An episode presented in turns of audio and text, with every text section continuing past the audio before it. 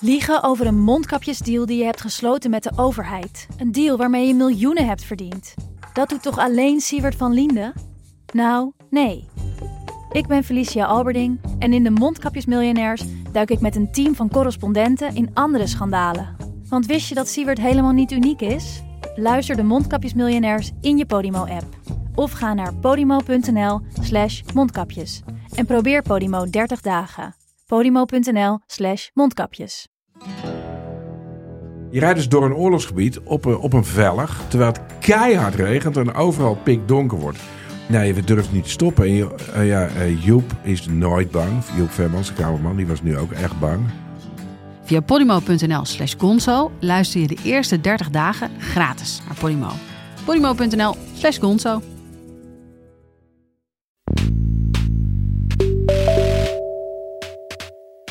I became famous, uh, as Andy Warhol once said, uh, for 15 minutes, maybe a little bit longer than 15 minutes. In my case, it was 78 days. Dit is Betrouwbare Bronnen met Jaap Jansen.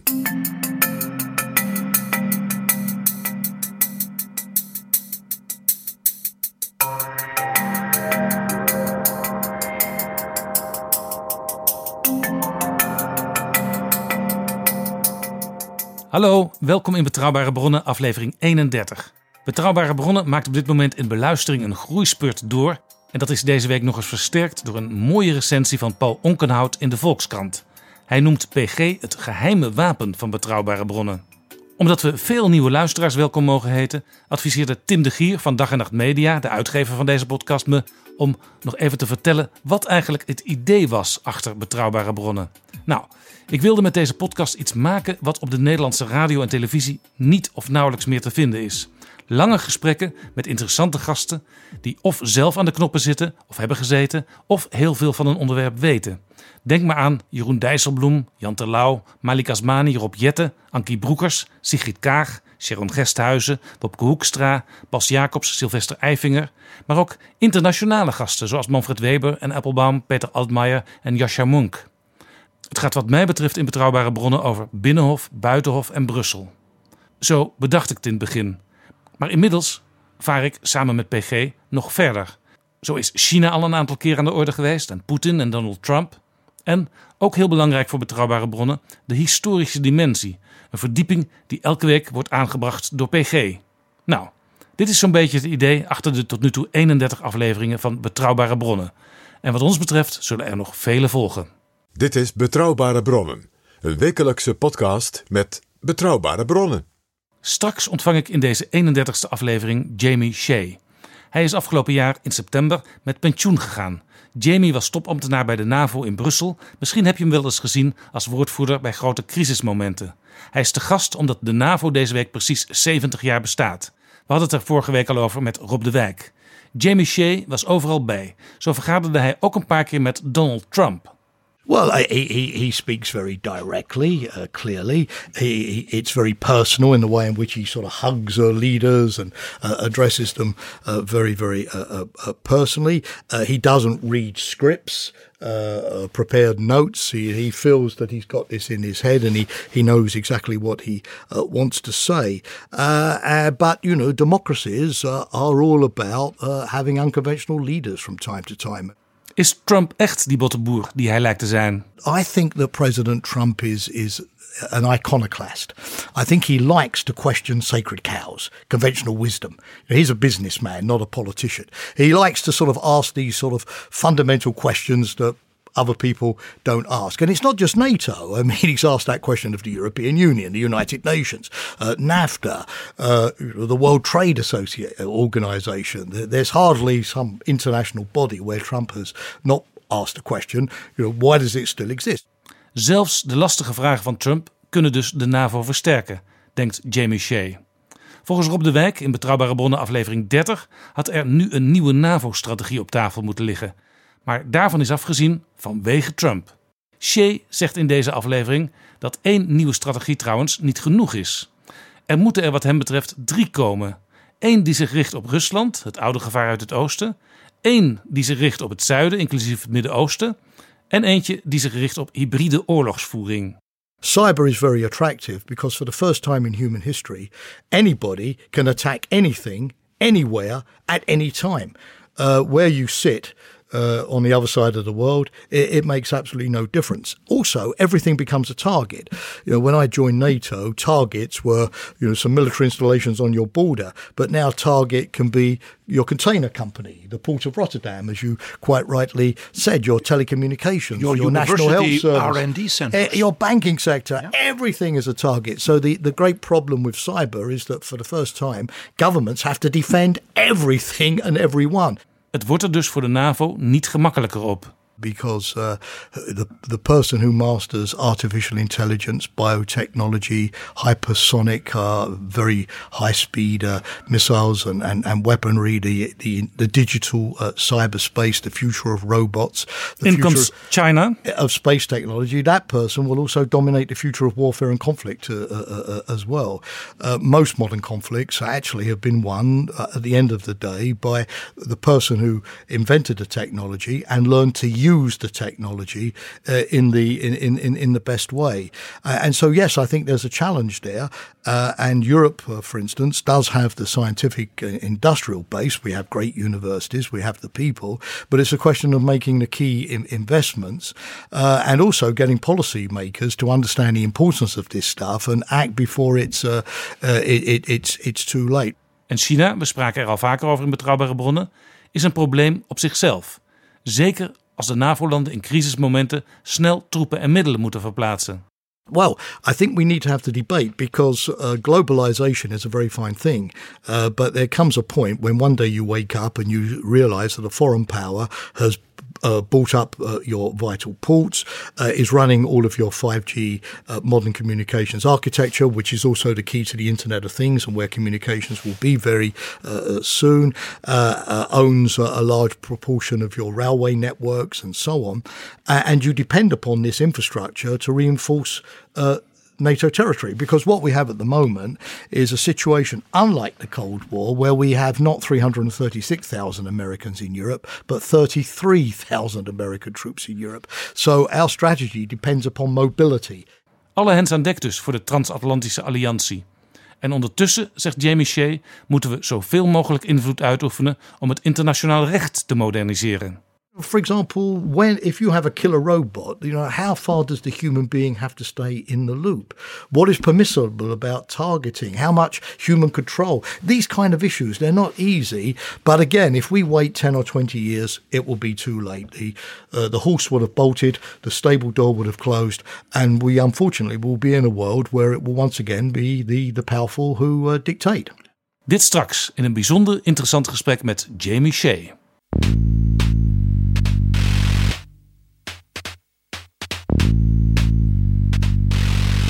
Jaap Jansen en Pieter Gerrit Kroeger duiken in de politieke geschiedenis. Ik ga praten met iemand die deze week in de Volkskrant de onverwachte meerwaarde van betrouwbare bronnen werd genoemd. De onverwachte meerwaarde, schrijft Paul Onkenhout, komt voor rekening van een welbespraakte commentator die door Jansen en waarschijnlijk door iedereen PG wordt genoemd. Pieter Gerrit Kroeger. Hij is voormalig topambtenaar en politiek historicus. Nou, dan komen er nog een heleboel mooie dingen over PG. Ik zou zeggen, welkom opnieuw in Betrouwbare Bronnen, PG. Dag Jaap.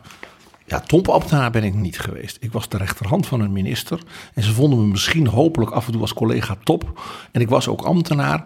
Uh, maar ik durf niet te zeggen dat ik iets was van als een echte DG of zo hoor. Ik was de PG, zei men spottend op onderwijs.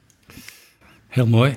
Maar het is natuurlijk wel zo dat hoe jong je ook bent als assistent van de minister, je hebt het prerogatief dat je ongeveer overal bij mag zijn. Uh, ook namens de minister allerlei vragen mag stellen, opmerkingen mag maken. En er zijn topambtenaren die die rechten allemaal niet hebben. Nee, uh, dus je bent in die rol uh, dan ook niet altijd geliefd. Waar zullen we het deze keer over gaan hebben, PG? Want er gebeurt zoveel. ik zou geen keuze kunnen maken. Ik wel. Ik wou het eens hebben over de historie en de aard van zeg maar, populistische partijen in ons land. En of de patronen nou zijn te bedenken of te vinden, te analyseren in bijvoorbeeld de verkiezingsuitslagen van de voorbije nou, 20 jaar.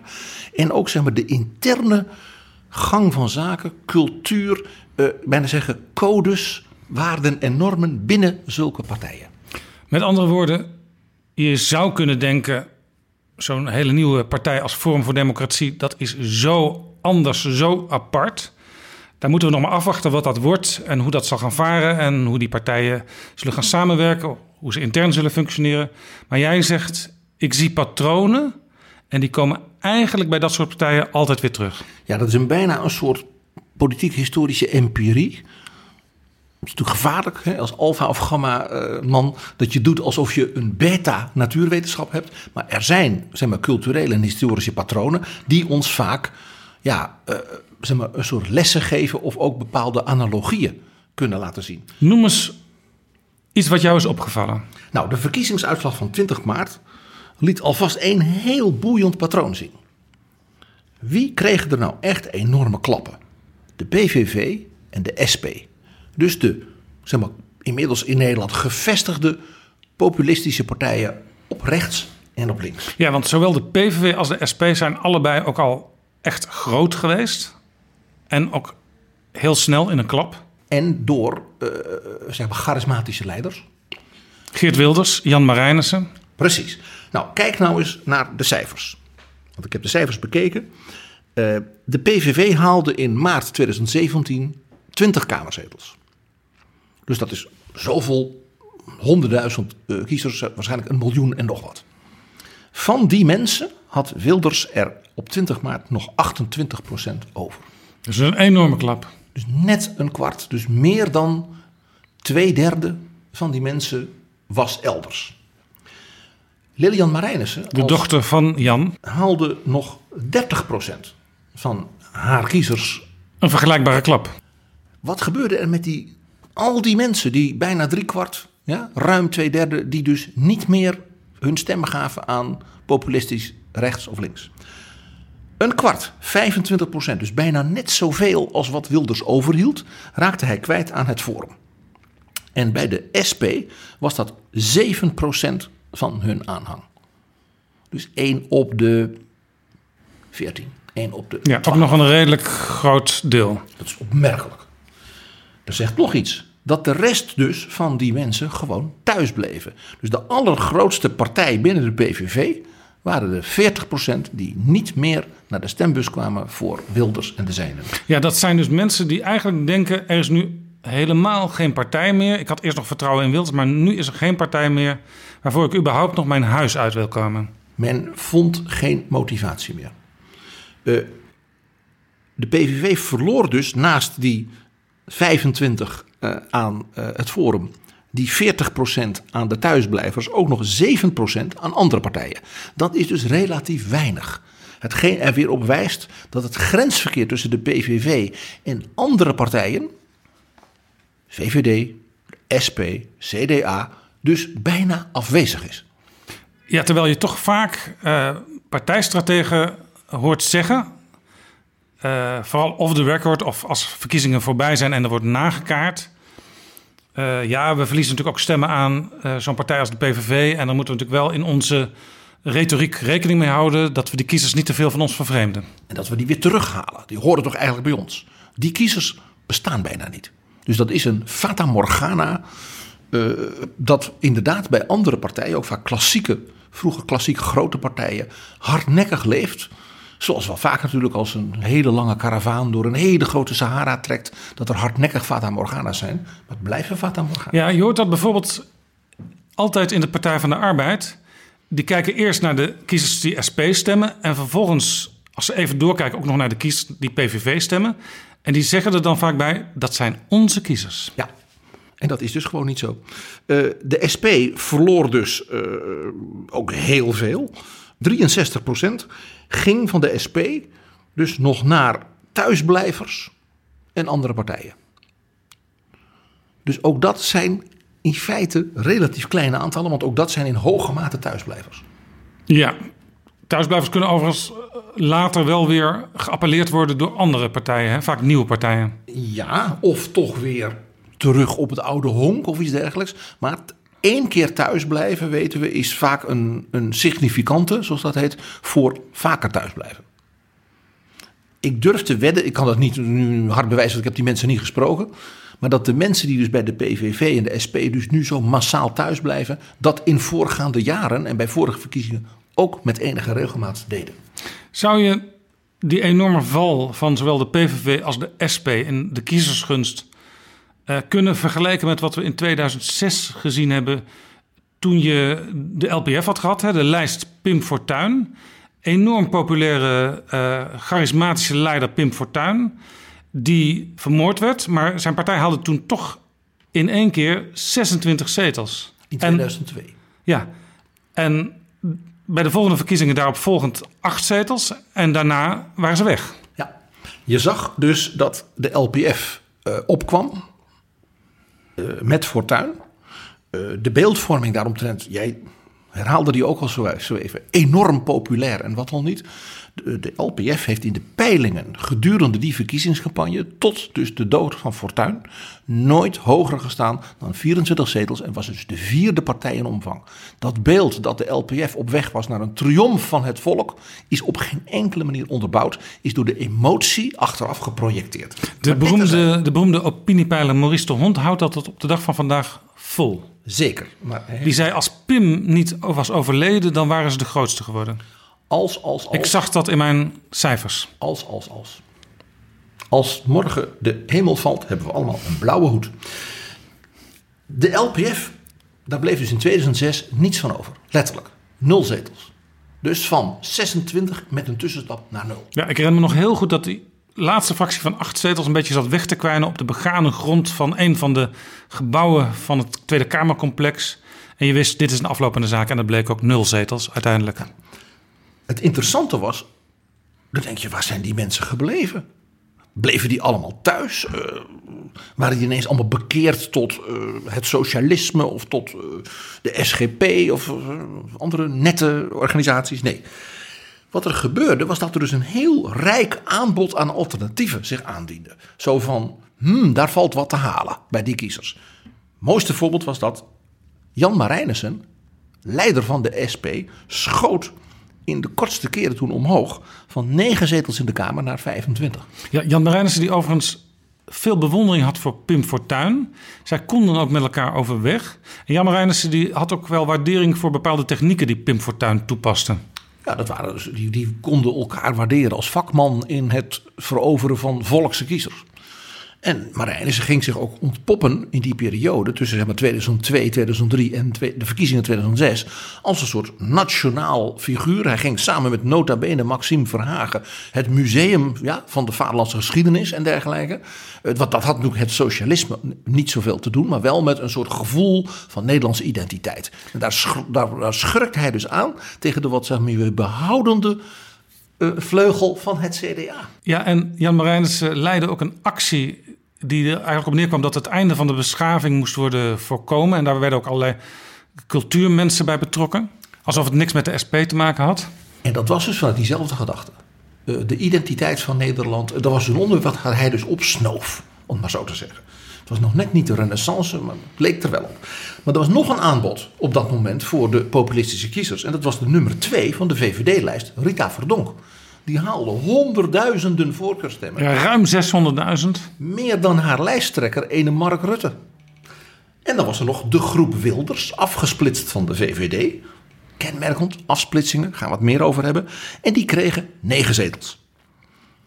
Dus je zag in 2006 die grote overwinning van de LPF zich vervolgens weer versplinteren over andere aanbieders. Waarbij dan op de linkerzijde eigenlijk de grootste triomf werd gehaald. Dus ja, tussen dat rechtse en dat linkse was dus blijkbaar voor veel van dat soort kiezers het onderscheid zeer gering. Nou, wat je het is alsof de supermarkt in de straat, uh, ja, die doet het niet meer zo goed. Die gaat sluiten, die gaat failliet. Maar ondertussen gaan de klanten naar allerlei kleine winkeltjes eromheen. Ja. En ze zien een nieuwe uh, discount aanbieder een straat verderop. En dan denk ze, nou ja, die heeft ook bonusaanbiedingen. Wat je dus zag, was daarna een interessant proces. Je zou denken, nou, dan, de SP wordt dan de grote sterke club. En mevrouw Verdonk, dat wordt dus een enorm succes als leider. die zet die Mark Rutte even opzij. En uh, nou nee dus. Mevrouw Verdonk scheidt zich af, afsplitsingen, daar zijn we weer. Richt trots op Nederland op. Gaat naar 30 zetels. De mensen werden, voorspelden haar dat ze premier zou worden met misschien wel in de 40 zetels. Uh, dus à la Lubbers, à la Balkenende die tijd. En de SP stortte in. Jan Marijnissen bleek uh, uh, gezondheidsklachten te krijgen. Daar kwam Agnes Kant ook een beetje een nieuwe generatie SP'ers. Je hebt niet van de oude zeg Maoïstische club. Mensen als Agnes Kant, uh, Emiel Roemer, Ronald van Raak, dat soort types. En dat bleken dus helemaal geen trekkers te zijn van de kiezers. Dat bleek in 2010. Dus na vier jaar nieuwe verkiezingen. Rita Verdonk kwam met haar lijst, trots op Nederland, nul zetels. Ja, dus van heel veel zetels in de peilingen, 26, misschien wel 30 naar nul in, werkelijke, in de werkelijke peiling. En die ruim 600.000 voorkeurstemmen voor mevrouw Verdonk. Daar had er dus bijna niet één een paar jaar daarna opnieuw mevrouw Verdonk zijn vertrouwen gegeven. Opmerkelijk. De SP stortte met Agnes Kant van die geweldige overwinning van Jan Marijnissen.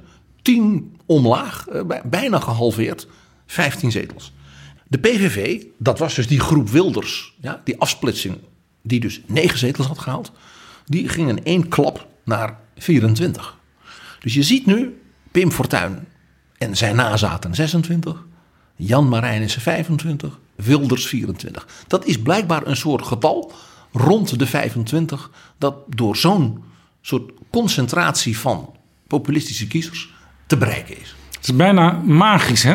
Ja. Het grappige is dus dat die andere partijen, Rita Verdonk 0, de SP die instort, uh, ja, dat, dat, dat, dus als ware, dat die dan als het ware ten onder gaan, electoraal zodat er een ander, elk, bij, eigenlijk bij elke verkiezing een ander, die 25 zetels pakt. Het is dus heel wel mogelijk om heel snel als politieke partij op te komen. Uh, met de juiste types en de juiste retoriek op dat moment. Maar bij heel veel partijen blijft het ook een eenmalig succesnummer. Dat hangt dus erg af van het type partij. Ik heb het dus nu heel bewust, Jaap, over populistische partijen van de linker- en rechterflank. Want daar, daar, zie je dus die patronen. 2012, twee jaar later, kabinet valt. Rutte 1. Wilders, de grote triomfator hè, op de populistisch rechts van 2010, twee jaar daarvoor, dondert in elkaar. Ja. Loopt weg, de kiezers denken, ja, hij krijgt dus niks voor elkaar. Hij maakt ruzie met iedereen. Uh, dit vinden we niks.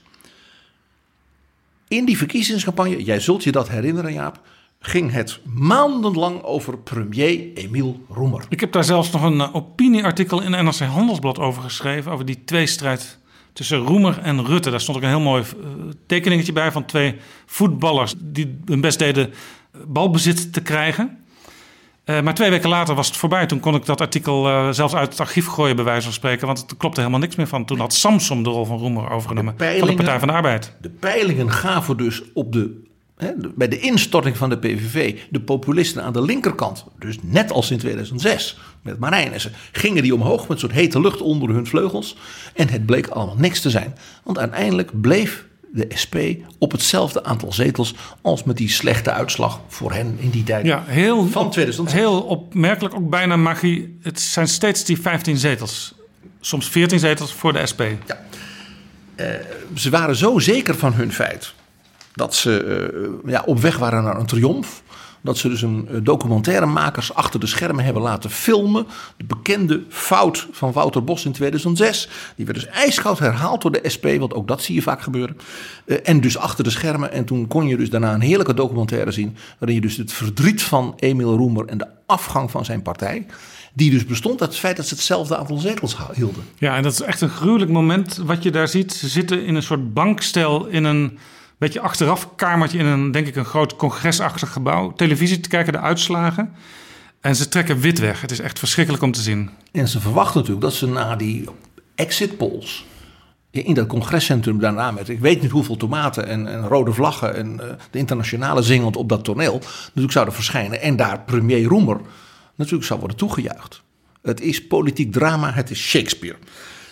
Ja, overigens de internationale, even een klein detail, wordt niet gezongen bij de SP. Het is daar meer van stem nee, stem SP en dat soort zelfgemaakte liederen die je daar hoort. Terwijl toch de Nederlandse tekst van de internationale van Henriette Roland Holst tot onze poëtische het is, uh, toppers behoort. Het is een prachtnummer. We moeten daar nog eens een aparte aflevering aan wijden. Ik heb ook verschillende versies in mijn archief, moderne en oude versies. En, en, en zeker socialisten moeten, vind ik ook, altijd het tweede couplet zingen. Dat begint met de staat verdrukt, de wet is logen. Maar dit er zijn. De Rijkaard leeft zelfzuchtig voort. Goed. Eh, dus je zag Wilders de mist ingaan. Want hè, doordat hij dus eh, volkomen verkeerd zeg maar, strategie had gevoerd met Rutte 1. Je ziet dus de gedoodverde winnaar de mist ingaan.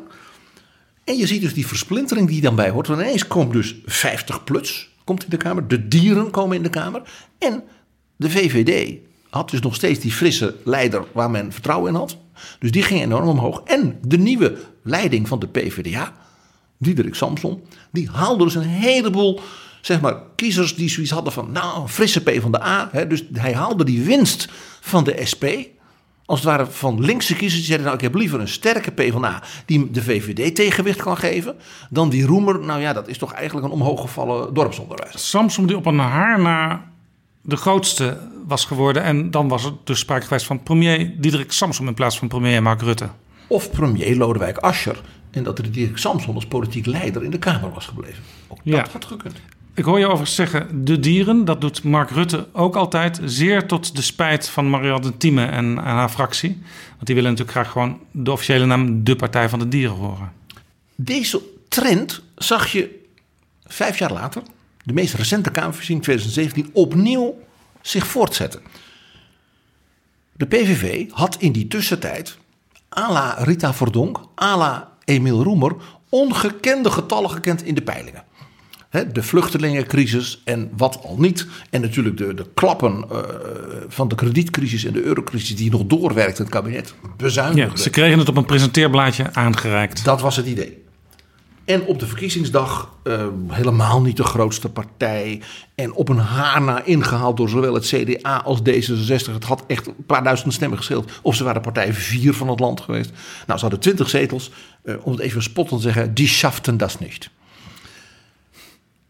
Die versplintering ging weer door. Want nu zag je ineens eh, Baudet en Hindeba met hun twee zeteltjes in de Kamer komen. Ja, Dat is een toch, alternatief. waarvan toch veel eh, waarnemers dachten... oké, twee zetels stelt niet heel veel. Het is bijzonder dat ze erin komen, maar het stelt ook weer niet heel veel voor. Nee, het gaat vooral erom dat dat dus een zichtbaar element was van die verdere versplintering onder die populisten. Men had dus weer een alternatiefje. Nou, dat waren dan twee zetels.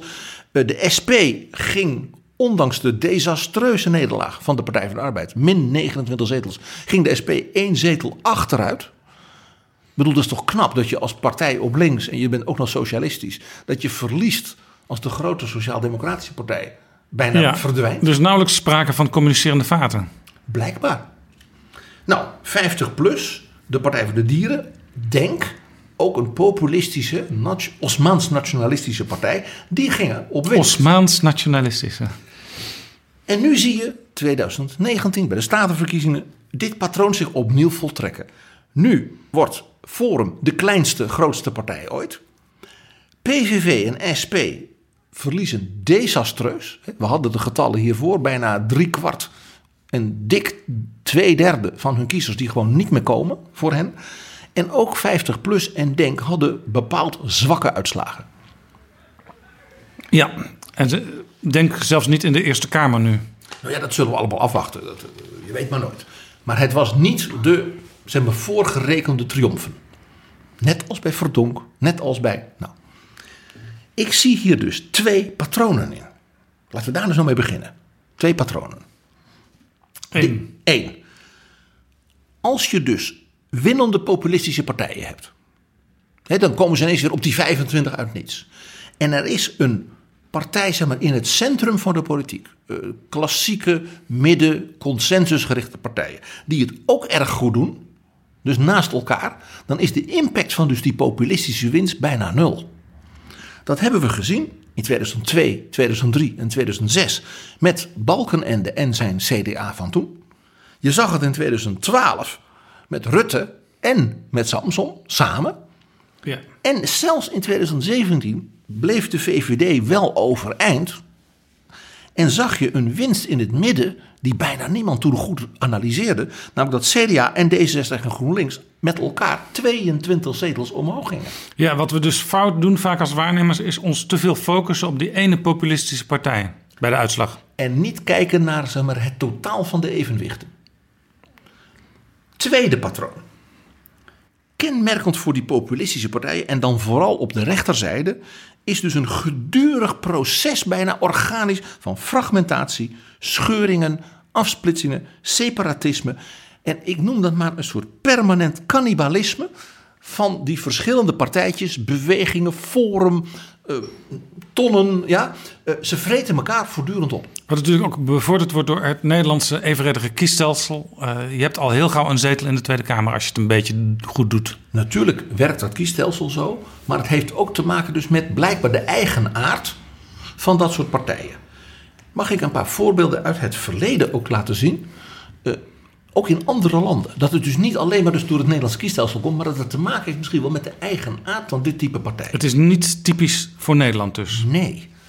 Marine Le Pen van, het, van de Rassemblement National in Frankrijk. Men denkt nog altijd dat het het Front National heet, maar ze heeft een naam veranderd. Ja. Na haar recente grote nederlaag. Schaamteloos gejat van Charles de Gaulle. Charles, Rassemblement pour la République.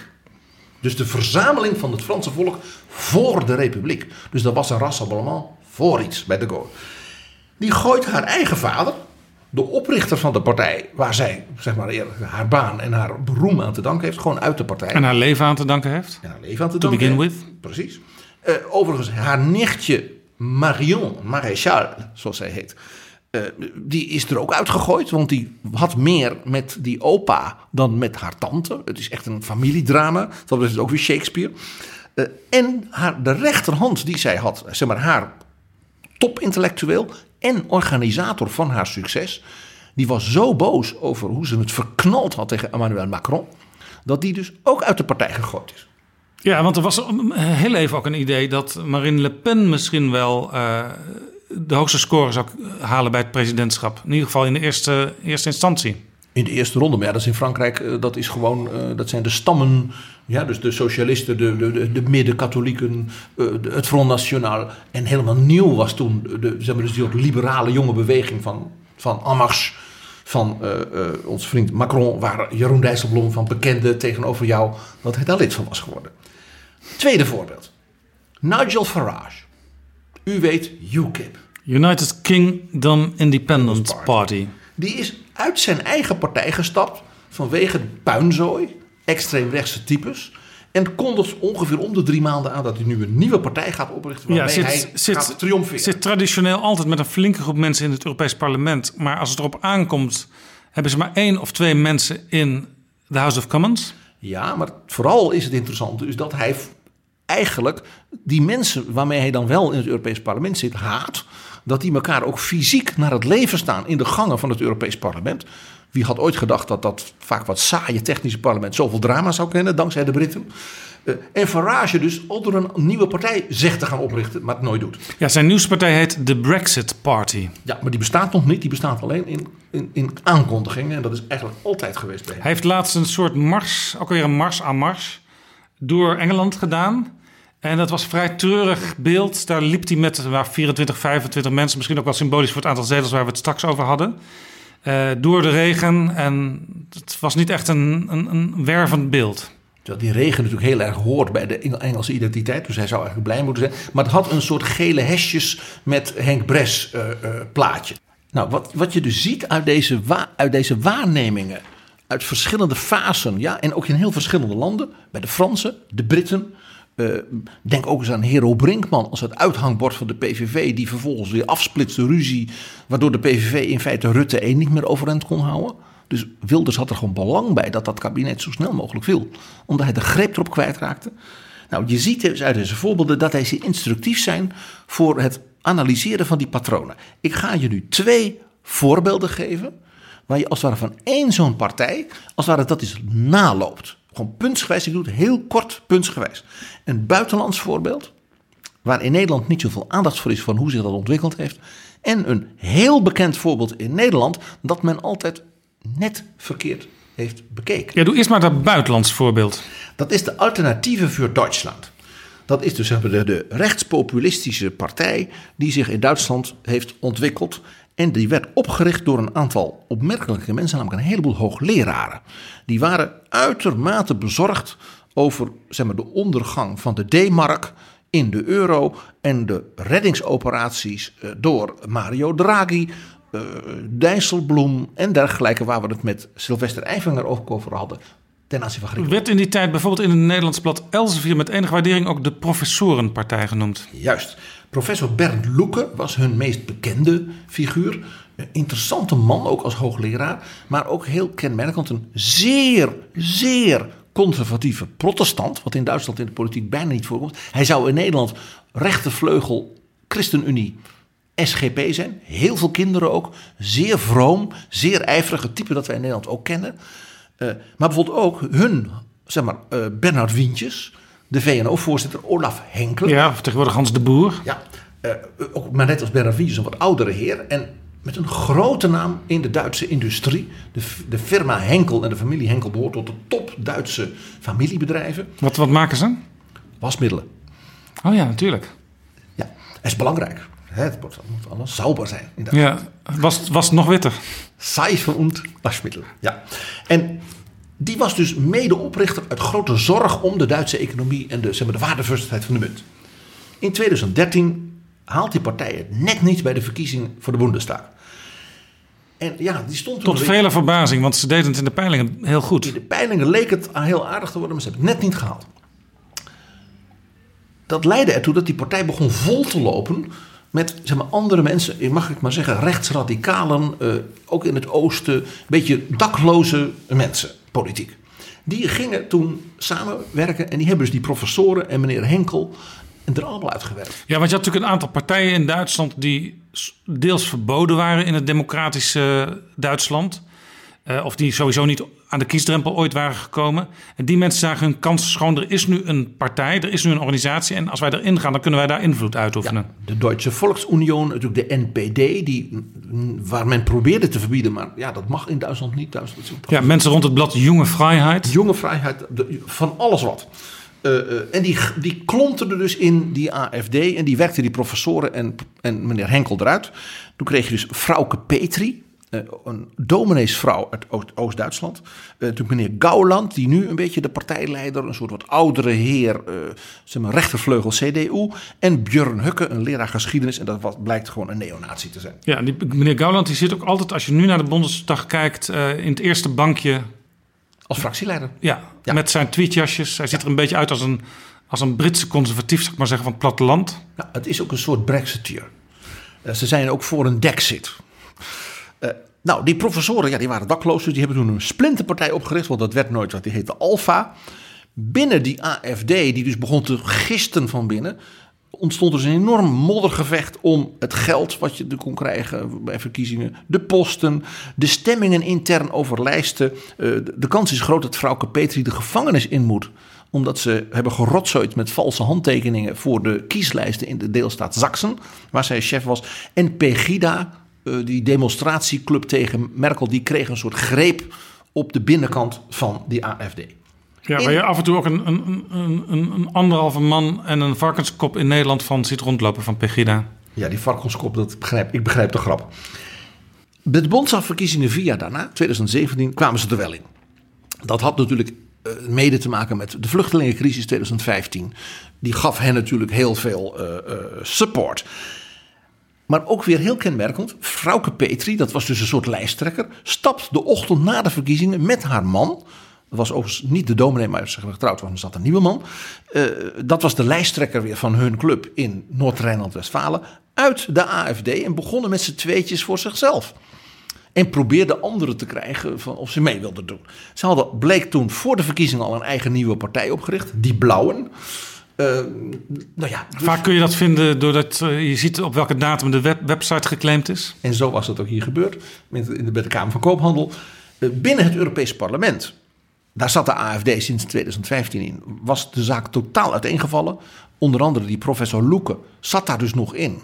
En was nu met die Alpha-club ongeveer de enige Alpha dan in het Europees parlement. Uh, dus de AFD, het Europees parlement, is zoiets als de boerenpartijen in Nederland. En wat je ook bij de oudere partijen zag. Namelijk die vallen in, ik weet niet hoeveel brokken uit elkaar. Ondertussen uh, gingen er dus in de deelstaten, wat in Duitsland ook heel belangrijk is, de lender. Uh, die fracties van de AFD in de landtaak, zoals dat heette, dat was één groot gedoe. Afsplitsingen, uh, scheuringen, neonazies die man dan ging schorsen, die wilden dan niet eruit en sommigen gingen dan wel. er was altijd wat en veel financiële knoeiboel. Eh, er bleek dan nog illegaal geld voor de verkiezingen verzameld te zijn en wat dan niet. Ondertussen was dus die radicalisering intern, ging maar door. Die meneer Hukke, die leraar geschiedenis, eh, die hebben ze eerst geschorst als lid van het partijbestuur vanwege zijn toespraken eh, over de nazi-tijd. Die bleek toen een meerderheid van het congres achter zich te hebben, dus die schorsing moest worden ingetrokken.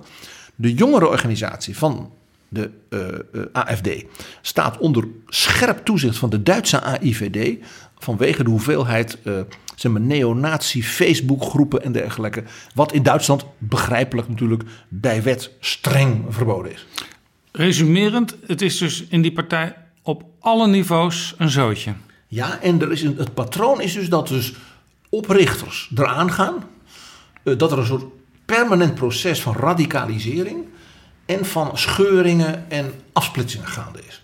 En dat dus dat de, de, de radicaalste van dat moment, als het ware, dan de macht grijpt op partijcongressen, bij en vervolgens zelf wordt weggewerkt door de volgende nog radicalere.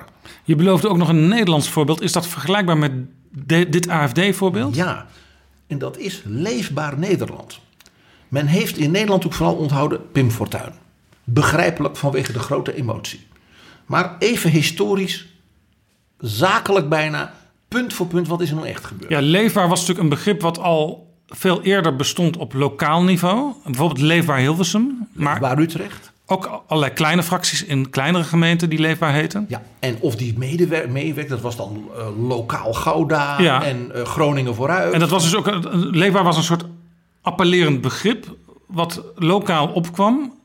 En in tegenstelling tot veel andere nieuwe partijen niet nationaal opgericht is, maar gewoon van onderop ontstond. Ja, en die zijn dus een soort fusie gaan maken. Eh, zeg maar aan het eind van de tweede paarse uh, kabinetsperiode, omdat ze een soort gat zagen van voor mensen die zich vooral lokaal en regionaal nou ja, niet gezien voelden. En die zeiden: waarom krijgen wij niet posten? Waarom krijgen wij geen subsidies? En zeg maar, de grote partijen wel. Bij het fuseren van al die lokale clubjes uh, heeft men toen een politieke operative van het zuiverste water binnengehaald. Dat was Jan Nagel bekend PvdA-man, Varaman, een topper als het gaat om het intrigeren en organiseren van partijen. Ja. En die heeft dus die organisatie gemaakt. En het eerste wat hij deed, dat, vandaar dat ik zei, let op de patronen, is het min of meer terzijde schuiven van de oprichters. In het bijzonder bekende uh, Utrechtse popmuzikus of zoiets, Henk Westbroek. Ja, nou, die was er in eerste instantie nog wel heel erg bij betrokken. Die zaten ook samen te vergaderen steeds. Maar Jan Nagel was de baas. En Jan Nagel trok toen aan een lijsttrekker voor de nationale verkiezingen. En dat was professor Pim Fortuyn. Fortuyn was dus een vondst van Jan Nagel. Professor Dr. W.S.P. Fortuyn. Ja, die die titel van professor overigens inmiddels wederrechtelijk voerde, maar dat is een ander verhaal.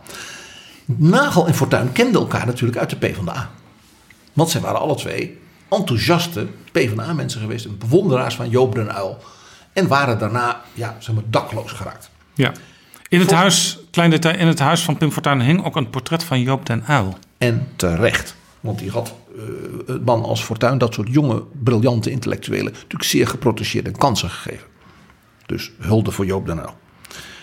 Fortuyn werd ook lijsttrekker van een nieuwe lokale afdeling, zoals Leefbaar Hilversum, Leefbaar Utrecht, Leefbaar Rotterdam. Wat gebeurt er? Die campagne gaat beginnen. Slaande ruzies in, die partijbestuur, in dat partijbestuur. Fortuin uh, als lijsttrekker roept allemaal dingen die Jan Nagel helemaal niet wil. Artikel 1 van de grondwet, daar ja, zetten die vraagtekens bij. Van alles, van alles. Uh, uh, de, de WHO kon worden afgeschaft. want Fortuin had daar een boek over geschreven, riep hij. Kortom. Lees mijn boeken, zei hij ook steeds. Fortuin werd dus gewoon afgezet door Jan Nagel als lijsttrekker. Alleen de afdeling Rotterdam, waar hij ook lijsttrekker was, die zei: daar hebben wij niks mee te maken, bij ons blijft hij. Dus de Leefbaar Club begon al belangrijke lokale oprichters van hen alweer kwijt te raken. Nou, de verkiezingen voor de gemeenteraden waren er in Rotterdam. Wint Leefbaar Rotterdam onder leiding van Pim Fortuyn. Maar onthoud, Fortuyn was op dat moment volstrekt dakloos en had niks. Geen geld, geen partij, geen lijst. Op dat moment zat wel het beeld in ons hoofd van een wegrijdende Pim Fortuyn uit die scheuringsvergadering. Uh, let op, ik word minister-president. Ja. Wat gebeurt er die volgende ochtend? In Rotterdam was dus een groep mensen gekozen onder leiding van Fortuyn. En meteen meldde een aantal van ja, maar ik ga mijn zetel niet innemen. Een ander spl- splitste zich af. Want die zei ja, die Fortuyn die heb ik nu leren kennen. Dat is een, dat is een gek, dat is een dictator. Eh, dus het, het, de desintegratie begon de ochtend na die triomfal. Ze hadden hun zetel nog niet eens ingenomen, bij wijze van spreken. Er ontstond ook vrij snel na het vormen van een college in Rotterdam een opstand van Leefbaar Rotterdam tegen zijn eigen wethouders. Die wilde men afzetten en dergelijke. Er bleek in die fractie een jongen te zitten die actief was in de Nederlandse Volksunie, een neonazi dus, die eerst erin moest, toen eruit zou gaan. Nou, dat ging allemaal heen en weer. Toen hebben eh, de rechterhand van Fortuyn, Marco Pastors, en de latere wethouder en partijleider Joost Eertmans een soort staatsgreep binnen Leefbaar Rotterdam gepleegd. En hebben ook geprobeerd een eigen nationale partij weer op te richten. Hetgeen dan mislukte. Met als symbool de tulp. Dat, goed, dat weet jij weer beter dan ik. Eh, intussen stortte Leefbaar Nederland op het nationale niveau, dus even los van Rotterdam en, en, en Hilversum en dergelijke, volledig in. Doordat eh Fortuyn toen met zijn eigen lijst kwam. En dat is dus die fameuze LPF. Leefbaar Nederland raakte dus zeg maar 80, 90 procent van zijn kader kwijt. Mensen als Matt Herben, mensen als die Joost Eerdmans en dergelijke. Toen heeft men geprobeerd die partij een soort herstart te geven. Eh, Bij de Kamerverkiezingen haalden ze nog net twee zetels. Toen hebben ze het zusje van de campagneleider een tijdje partijleider gemaakt. En uiteindelijk de, de leden van Leefbaar Nederland, want die waren dat nog steeds... die kozen toen Emiel Ratelband Ja, even als de voor de helderheid. Dit was dus niet de LPF, maar nu hebben we het weer over Leefbaar Nederland, wat ook nog het- steeds bestond. We hebben het voortdurend over Leefbaar Nederland, waar je dus dat proces van desintegratie, radicalisering, net zo ziet als bij de AFD. Eh, Ratelband eh, wordt dus de, de, de leider eh, van Leefbaar Chaka, zal ik maar zeggen. Inmiddels is dus bij die LPF, dat was dus hun afsplitsing, ja, ging men dus in de peiling omhoog. En heb je natuurlijk het verschrikkelijk lot wat Pim Fortuyn overkwam. Die werd doodgeschoten. Die partij, die dus niet bestond, de LPF, dat was een lijst en losse mensen, was natuurlijk volkomen leiderloos. Had geen HRM, geen personeelsbeleid, had geen programma ook. Men heeft zelfs overwogen om voor de verkiezingen 2003 de broer van Pim Fortuyn, Marten Fortuyn, als een soort erflater dan lijsttrekker te maken. Maar die bleek dermate ongeschikt dat ze het toch maar niet hebben gedaan. Ja, want wie we- weet natuurlijk beter wat Pim zou hebben gevonden dan de bloed, het bloedeigen broer. Ja, je ziet dus bijna een soort middeleeuws patroon van dan maar een andere prins. Eh, in de Tweede Kamer, die LPF-fractie, 26 mensen, die viel in brokken uiteen. Eh, men bedreigde elkaar op de gang in de Kamer met vuurwapens. De. Is dat zo? Want dat wordt later is er ook alweer gezegd, nou dat klopt eigenlijk niet. Nee, dat is echt gebeurd. Er was iemand die met een doorgeladen pistool, zoals dat heet, in de fractievergadering verscheen. Eh, het partijbestuur heeft geprobeerd de fractie in de Tweede Kamer uit de partij te zetten. Dat was een heel iets. En dan had je eh, mensen als eh, Winnie de Jong, heel hoog op de lijst, eh, die, nou laat ik het zeggen, niet helemaal van haar mm, goed wist.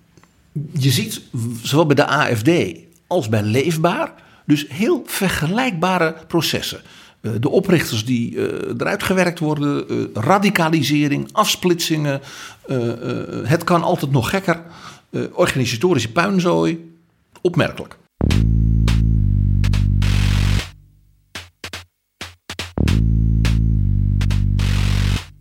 Dit is Betrouwbare Bronnen met Jaap Jansen. Ik praat met PG over de ontwikkeling van populistische partijen, die altijd, je kunt er bijna de klok op gelijk zetten, heel tragisch is. Ik heb eh, vijf, zeg maar, kenmerken, zou je bijna kunnen zeggen, die dat patroon van ontwikkeling van die partijen sturen. Vijf kenmerken. Verken, vijf kenmerken. Nummer één. Het zijn partijen van mensen die ik maar noem ontwortelden. Mensen die op zoek zijn, die. mm, Ja, Ze willen iets, ze weten niet wat, maar ze willen iets. maar ze, zijn, ze voelen zich niet senang. Nee. Ze, En ze, hebben niet een plek in de samenleving waar ze zeggen, daar word ik gewaardeerd. ja. Je zou kunnen zeggen, dit is een, een, een, een- nog een resultaat van de ontzuiling. Vroeger iedereen wist zijn plek wel ongeveer. Eh, nu lopen heel veel mensen te dolen, politiek gesproken. De, de diep filosofische kant hiervan laat ik even terzijde. Daar gaan we het misschien wel eens over hebben. Maar het zijn mensen waarvan je merkt, die zijn ontworteld. Ze gaan ook vaak van de ene populistische partij naar de andere, naar de volgende. Uh, uh, ook aanhangers rond uh, Baudet nu komen uit allerlei andere eerdere clubjes, de jonge fortuinisten en wat er allemaal niet is. En er zijn twee magneten, zal ik bijna zeggen, dus die mensen die dus die wortels niet zo hebben, trekken. Eén is een extravertie in de expressie van hun ongenoegen. Ze willen kunnen roepen: het is allemaal niks. Wat het allemaal dan wel is, is vaak moeilijker. En een tweede, een verlangen naar een leider. Iets waar je je aan kunt vasthouden, wat je begrijpt bij mensen die die wortels kwetsen. Ja, je hoort ook heel vaak door mensen zeggen: zie je wel, die VVD is niet te vertrouwen. Terwijl diezelfde mensen vaak jaren achtereen VVD hebben gestemd. Dus ze waren zelf dan blijkbaar ook niet te vertrouwen. Of ze waren zo naïef dat ze dat niet zagen. Dan zeg ik, dan zou ik jouw analyse ook niet zo gauw geloven. Maar dat is het lastige. B. Tweede kenmerk. Het ontbreken van wat ik benoem een coherente boodschap voorbij dat ongenoegen. Van wat is nu het, zeg maar, de, de samenhangen in de ideeën. Uh, doordat dat er niet is, jaagt dat dat proces wat we ook bij de AFD zagen, van een permanente interne radicalisering. Het kan altijd nog feller. Er is altijd iemand die nog meer namens het volk spreekt. Dus je krijgt ook een permanent intern proces van polarisatie. Jij bent wel in mijn partij, maar jij bent niet scherp genoeg. En er is blijkbaar ook een aandrang naar de mensen die weer achter die politici zitten van...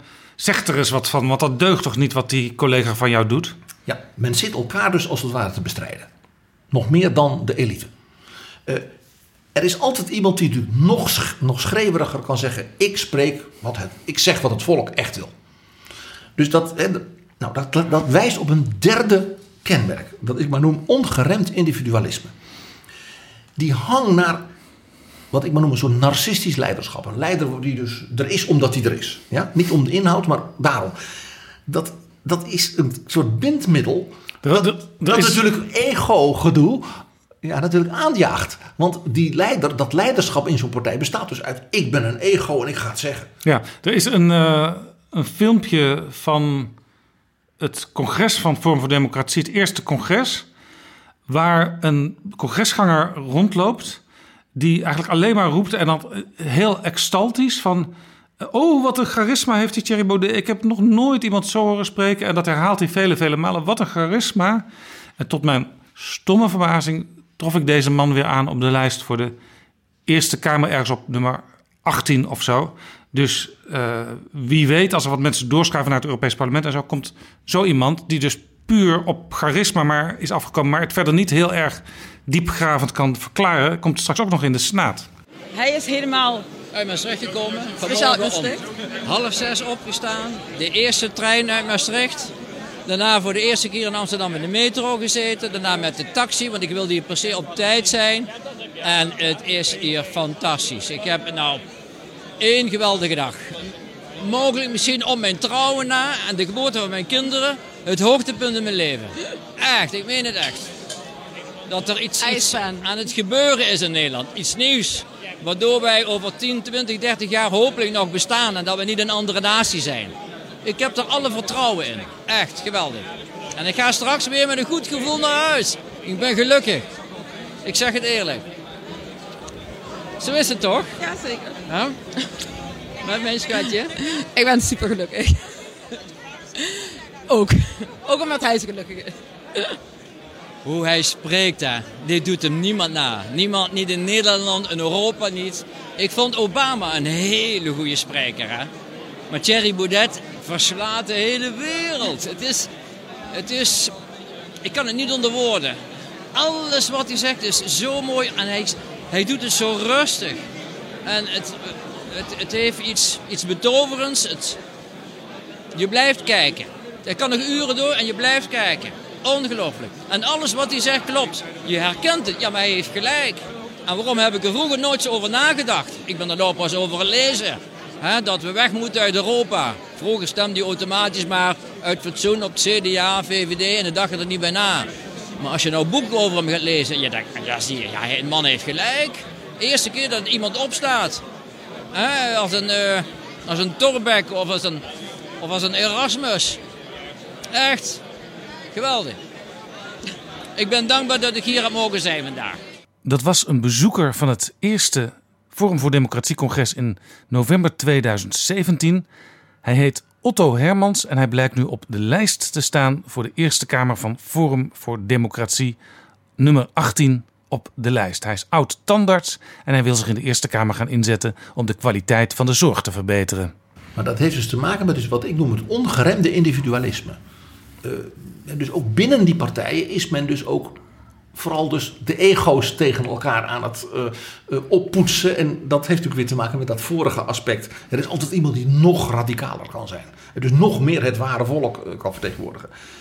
Wat je het, dus... leidde, het leidde afgelopen zondag zelfs tot een merkwaardig toestand bij de, in de talkshow van Harry Mens op RTL 7. Of RTL 5, maar in ieder geval op RTL.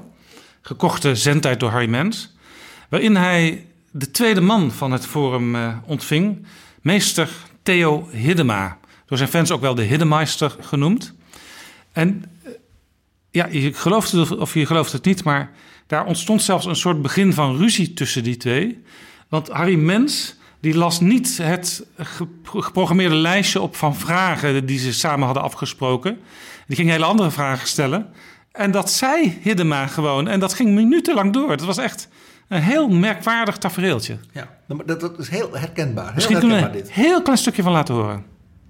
Maar is het niet zo, je hebt aan de ene kant de, de crimineel in, in de slag, in de dader. Wat zit je nou weer over die Anne Faber? We hadden afgesproken dat je dat niet zou doen. Ja, maar ik wil... Want ik wil mijn kruid droog houden in de Tweede Kamer, dus zit jij me hier uit te melken. Zoek begin... een ander onderwerp. Jij bezit, op, je begint hey, met Willem van Hanegem een complotje gesmeed tegen mij of zo. Ja, nou ja, anders ben je echt niet in de, in de toom te houden. Jij moet hier echt de greep houden. Waar hou je nou in je onderwerp? Ja, maar ik vind gewoon dat die, die, die, die daders, dat zijn aan de ene kant patiënten.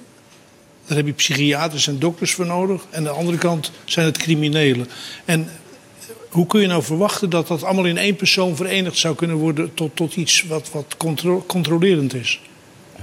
Een hele ingewikkelde vraag. We hebben het Elber 1 en dezelfde man, dat is Michael P. Die zat in Vught, was hij gevangene. En als hij dan in een setting komt in Den Dolder, dan doen we ze hem daar cliënt. Op patiënt.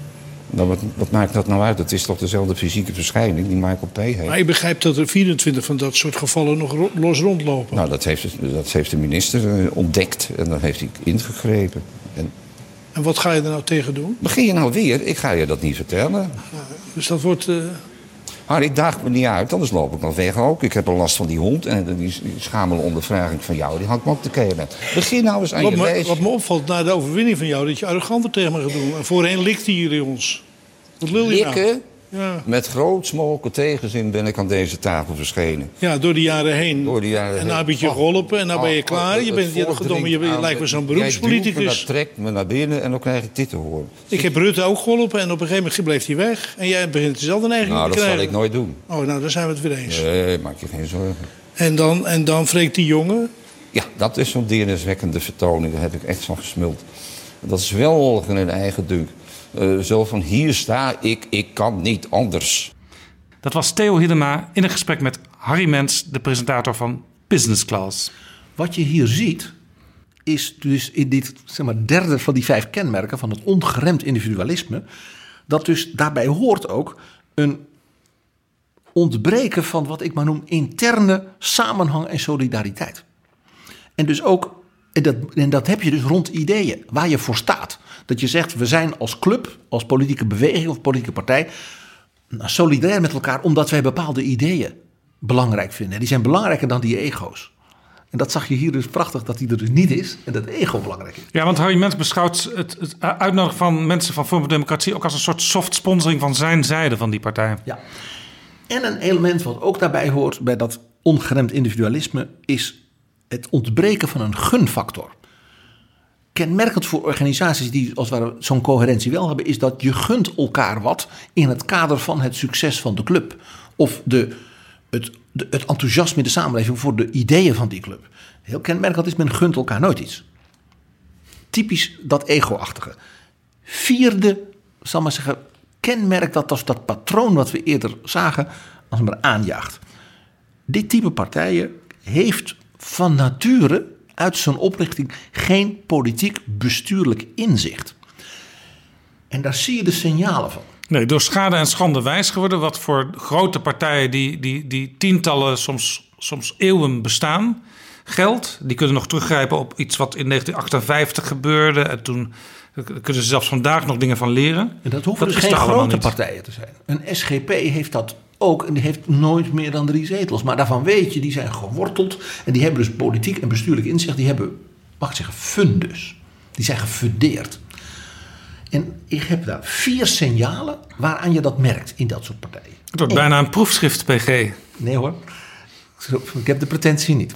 Dokter PG Kroeger. En ik zal het ook niet aan Jean-Marie Le Pen laten zien. Punt 1. Kenmerkend van dat gebrek aan politiek bestuurlijk inzicht is... het is altijd een puinzooi en een chaos rondom het HRM, het personeelsbeleid. Jij had onlangs in een column eh, zo voorgerekend hoe voor die statenverkiezingen... en het, zeg het Europees Parlement en de Senaat... eh, het Forum dus had opgegeven van... kijk ons eens even veel doen op dat punt. Men had Ja. 2000 cv's bekeken... Ja, uit 33.000 leden. Enorme pretentie. 5000, nee, 500 gesprekken gevoerd. Nee, 2000 cv's en met 500 mensen gepraat. Was het niet zo? Zo was het. En dan kom je met een lijst waarbij je in sommige provincies al niet genoeg mensen hebt. En een heleboel lijsten waar het, zoals die mevrouw, die Doreen eh, Rookmaker. Rookmaker, die op drie lijsten tegelijk staat en blijkbaar nu al overspannen is. Nou, dit zie je dus, zag je ook bij de LPF. Hè, men, de- die mensen kwamen overal maar vandaan. Pim Fortuyn heeft nooit iets gedaan zelf om een mooie, samenhangende, inhoudelijk sterke lijst te Ja, maken. er is er eentje die wel eh, op alle drie de plekken gaat zitten. En die is ook tried and trusted door Thierry Baudet en Henk Otte. En dat is Annabel Nanninga, voormalig journaliste. Die zit nu in de Staten van Noord-Holland. Die gaat ook in de Eerste Kamer zitten. En ze zat al in de gemeenteraad van Amsterdam. Precies. Eh, Maar dat is natuurlijk wel een ideaal voorbeeld van kartelpolitiek. Drie posten op drie verschillende lagen. Maar dit terzijde. Je zag het ook binnen de AFD. Met al die neonazies die daar zaten. Waarvan dus de geheime dienst in Duitsland ging waarschuwingen geven. Die mensen die zitten in hele enge eh, geheime Facebookgroepjes. Of die worden vanuit Rusland gestuurd. En, en wat dan niet. En nou, sommigen werden eruit gezet en anderen maakten ruzie. Nou, je ziet het bijvoorbeeld ook bij onze Vlaamse eh, vrienden. Waar je dus zo'n clubje schild en vriend hebt. Wat dus ja, eh, nou ja, wat, de, wat ze daar dan noemen, ewigestriken zouden de Duitsers zeggen. Die dus vroeger ja, extreemrechtse Vlaamse clubs eh, voortzetten. Die dus eh, in allerlei rechtse groepjes in Vlaanderen. En ook binnen het Forum, hun leider Dries. Wat is het, lange, lange schild of zoiets. Dries van Langenhoven. Ja, die is, is dus een enthousiaste bezoeker en meer dan dat van de zomerconferenties van het Forum. Ja, terwijl ze, eh, die schild en vrienden, je zegt dan neo- neonazistische jongeren en zo, maar ze zien er keurig uit. Eh, keurige scheiding in het haar, eh, blauw t-shirtje aan, eh cakey Bermuda. Ja, maar het, het feit dat je eh, een slecht eh, gevaarlijke opvatting hebt, betekent niet dat je niet naar de kapper hoeft. Dat was misschien vroeger zo bij links. Eh, Nog een typisch voorbeeld van dat signaal dat je van er is dus geen politieke fundering en ook weinig inzicht.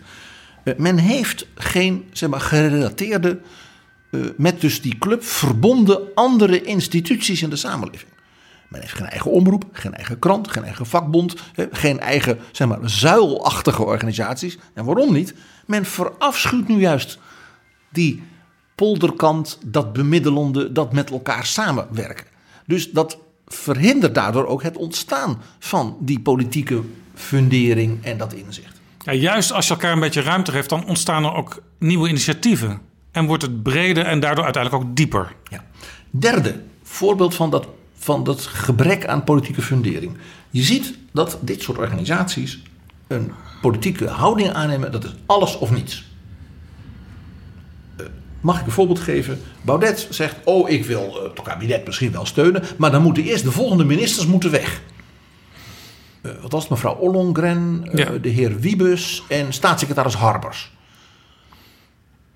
de argumenten daarvoor van, zeg maar zeggen, politiek staatsrechtelijke zin, dus heeft, zijn niet gegeven. Nee, en bovendien, als je zo redeneert, dan kan, kun je nog wel een aantal andere bewindslieden verzinnen die ook weg zouden moeten. Want die doen ook dingen die in strijd zijn met het gedachtegoed van, van Forum voor Democratie. Ja, maar vooraf dat je dus überhaupt niet gaat praten, tenzij die die mensen weg zijn. Een soort afrekening. Dat is heel kenmerkend voor dat alles of niets. Je ziet het ook bij Geert Wilders. Eh, die is dus ja, in een soort eh, doodlopende straat terechtgekomen hierdoor. En komt bij elk groot debat nog voor het debat begint met de motie van afkeuring of wantrouwen. Oftewel, Ja. ik wil helemaal niet praten. Ja, dit is inmiddels. Dit instrument is inmiddels zo afgestompt in de Tweede Kamer. dat de traditie die er was. eh, als iemand maar speculeerde over een motie van wantrouwen. dat dan meteen alle bellen gingen rinkelen. letterlijk in het Kamergebouw. omdat er gestemd moest worden. Want dat moeten we dat veldje nu even uit de weg ruimen. Dat dat nu vaak wordt overgeslagen. omdat men de schouders ophaalt en zegt: ja, het is Geert weer. eh, of soms trouwens ook de SP die om eh, over een motie van wantrouwen beginnen. Maar ja, dat hebben we nu al 10, 11, 12 keer gehoord. Het heeft geen, geen nut meer, dus we hoeven ook niet te stemmen nu. Dat doen we aan het eind van, de, van, de, van het debat wel. Precies dus wat ik zei. Het is een, dat, dit is een signaal van een soort gebrek aan politieke inzicht en bestuurlijk inzicht. Waardoor je dus de middelen die je inzet eigenlijk heel snel ja, aan betekenis verliezen. Dat is ook voor de democratie op lange termijn natuurlijk niet goed. Vierde van die kenmerken voor weinig politiek gevoel, weinig politiek inzicht. Wat je ziet is als zo'n partij succes begint te krijgen.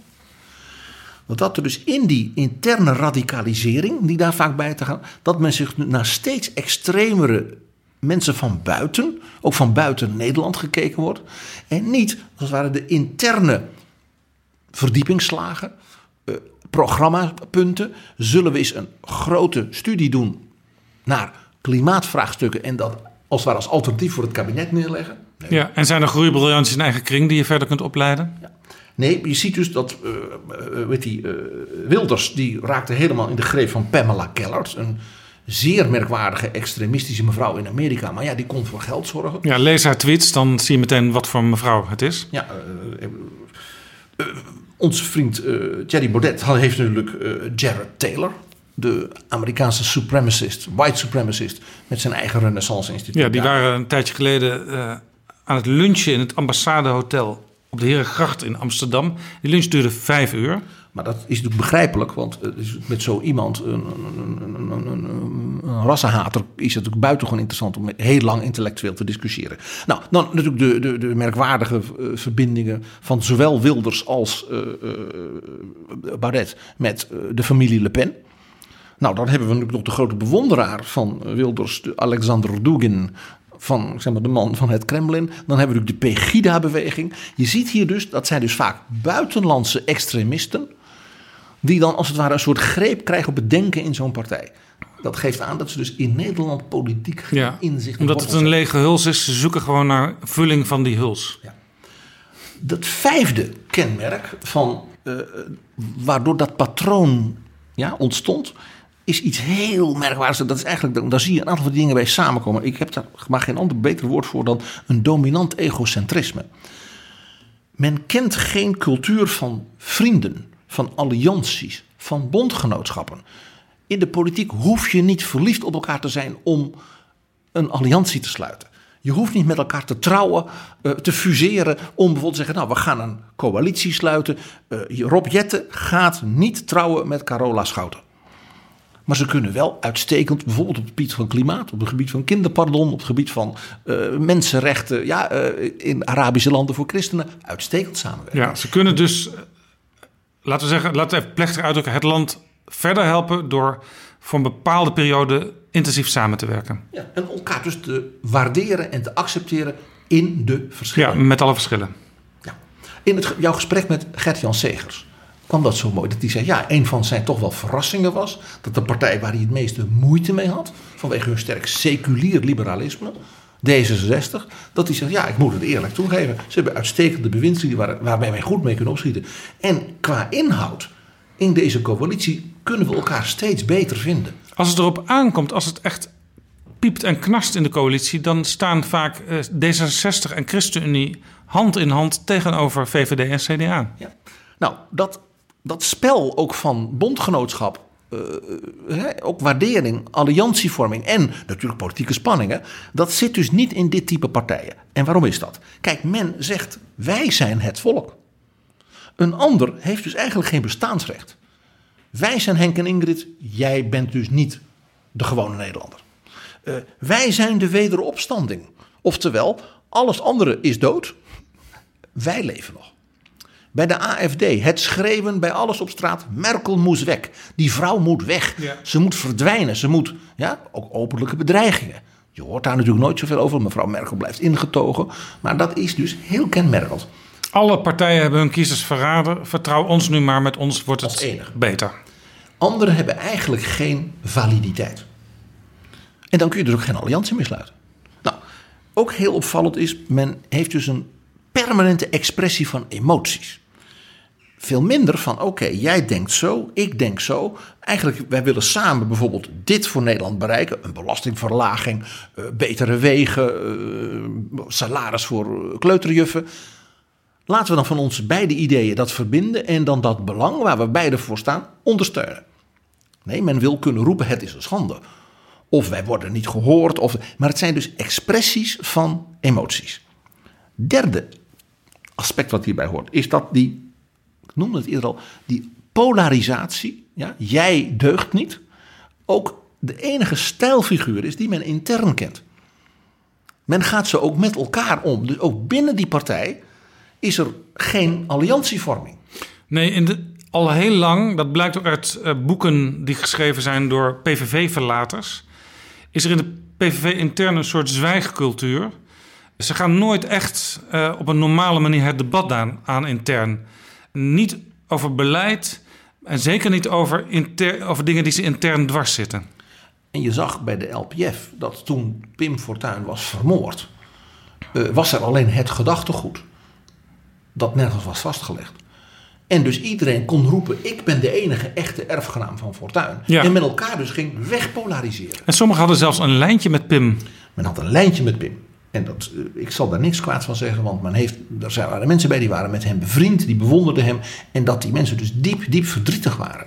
Om wat er met die man gebeurd was. En misschien ook met hun vriendschap, waar ze natuurlijk ook hoopten dat dat misschien hun, hun, hun toekomst zou bepalen. Daar ga ik geen kwaad woord van zeggen. Maar de gedachte dat dus anderen, als het ware, dat niet hebben. Als het ware zeggen, ik heb dat lijntje met Pim, niet jij. Dus niet het gezamenlijke, ook misschien in dat verdriet, bondgenoten, vrienden zijn. Nee, elkaar weg. Dus interne polarisatie Ja, want- is, is de stijlfiguur die dus de externe polarisatie natuurlijk voortdurend aanjaagt. Ja, want als je elkaar een beetje eh, f- lief hebt, zou ik maar zeggen. Ik begin in christelijke termen te spreken. Dat mag hoor. Dan respecteer je zelfs elkaars lijntje, maar dan ga je niet zeggen: mijn lijntje is beter dan jouw lijntje. Of jouw lijntje bestaat niet, want het is mijn. Ik ben de enige die een lijntje mag hebben. Nog erger. Dat is dus dat, die, dat monopolistische eh, pretenderen van alleen ik ben het volk. Alleen ik ben de wederopstanding. Vierde punt, ook buitengewoon interessant wat je bij deze clubs allemaal ziet. De pretentie dat met ons gaat alles anders worden. En niet een beetje. Niet van we gaan eens kijken of we de koopkracht van eh, zeg maar de mensen van de middengroepen een procentje meer kunnen geven. Nee, alles wordt anders. We gaan bij alles een referendum doen. Ja, waar de totale teleurstelling al bij voorbaat zit ingebakken. Dat zou kunnen. Kenmerkend is dus dat men dus daarmee anti-consensus is. Want als alles anders wordt, is het dus niet we gaan proberen de verschillende denklijnen bij elkaar te brengen en een gemiddelde goede stap vooruit te doen. Men is dus anti-polder en dus ook anti-elite. Want die elite is de groep waarvan je zegt, nou die brengt dus die gedachten bij elkaar, gaat afspraken maken en gaat daarmee vervolgens besturen. Dat is per definitie verkeerd. Ja. Deze manier van denken. Ja, overigens, eh Thierry Baudet die is wel zo eerlijk dat hij al een paar keer gezegd heeft: ik wil de huidige elite vervangen door een nieuwe elite. Maar dat is dus hetzelfde wat ik zei. Men erkent dus het bestaansrecht van de ander niet. Het is een eliminatoren benadering van de samenleving. Ik zie in deze vijf gemeenschappelijke kenmerken drie, zeg maar, mag ik zeggen, onderliggende, eh, bijna filosofische stromingen. Nummer één, het is sociaal-darwinistisch. Net als bij Darwin, een bepaald soort dier is superieur aan een ander dier, dus dat andere dier sterft af. Jij moet weg, Merkel moest weg, eh, de elite moet verdwijnen, moet vervangen worden, zodat ik kan overleven. Dus het is sociaal-politiek Darwinisme en dat kennen we uit de 19e eeuw. Houston Stam- Chamberlain en filosofen uit die tijd. Tweede, zeg maar, filosofie punt eronder. Dat is een permanente afrekencultuur. Dat eliminatoren. En dat is intern. En men vecht elkaar de tent uit en jij moet weg. Afsplitsingen, scheuringen, schorsingen. Een partijbestuur dat de hele Kamerfractie uit de partij wil zetten. Ook extern. Eh, ik ga niet regeren als niet mevrouw Ollongren wordt afgezet. Eh, en natuurlijk ook cultureel de meldpunten voor leraren waarvan dus iemand roept anoniem dat hij allemaal dingen roept die niet in het partijprogramma van jouw partij staat. Terwijl ik dan denk, nou ja, ik hoop dat bijvoorbeeld een leraar aan een reformatorische eh, middelbare school, dat die namens die ouders in zijn onderwijs normen en waarden overbrengt die inderdaad niet staan in het verkiezingsprogramma van of het nou Bardet is, of Marijn is, of zelfs Lodewijk Asscher. Dat is het mooie misschien wel van een samenleving waarin je elkaar de ruimte biedt. Bij een afrekencultuur kan dat niet. Eigen volk eerst. Dat is ook inderdaad, inderdaad het derde punt. Wij eerst. America first.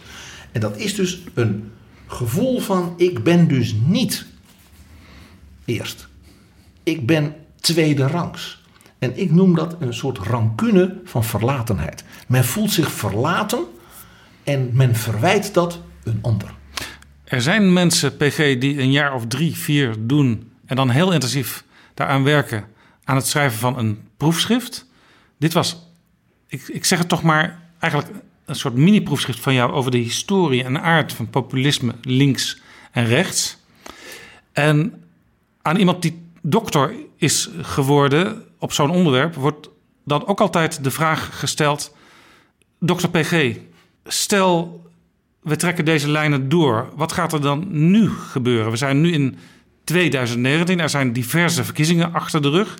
Diverse ontwikkelingen zijn waar te nemen electoraal bij partijen. Hoe staan we er nu voor? En als we de lijntjes een klein beetje doortrekken, is het natuurlijk altijd, zeker voor een historicus, lastig. No-no, zoals dat heet. Doe je niet, maar toch. Uh, omdat uh, ik de luisteraar van Betrouwbare Bronnen uh, wat gedachten wil meegeven. Dus dit zijn niet voorspellingen, dit gaat dus nu gebeuren. Nee. Maar wel denklijn. Dat ik zeg, we, we als je kijkt, onderwerpen dit ook niet aan de afrekencultuur. Dus we gaan niet over twee jaar zeggen het is niet gebeurd. Maar vanuit dus die, ik zal maar zeggen, historische empirie... zie ik wel een aantal dingen. Ik denk, hé, hey, dit zou kunnen gebeuren. Het eerste is, dit is het exit van Geert Wilders. Want wat was nou zijn magie? Dat was een belofte van leiderschap. En dat hij dus voor Henk en Ingrid en hun tolken, de Richard de Mossen, de Hero Brinkmannen, de Harm Beertema's, die kwamen nu aan de beurt. Zij konden. En ja, uh, 28 procent was het van zijn kiezers van de vorige keer, die kwamen nog bij hem langs. En ongeveer hetzelfde is overgestapt naar het Forum, de rest bleef thuis. Dus de, de PVV'er weet nu één ding zeker. Geert gaat ze dus niet meer dat leveren. En blijkbaar dat die kiezers van hem, bijna driekwart daarvan, dat gevoel al had. Ja, jij denkt dat de golfbeweging op, neer, op, neer stopt hier. Ja. Uh, hij, hij, ook zijn reactie hierop, ik moest ineens denken, dat is misschien een heel vreemd beeld. En het is niet eens uit een opera, Jaap. Ik moest denken aan de film The Wizard of Oz. Met Judy Garland. Somewhere over the rainbow. rainbow.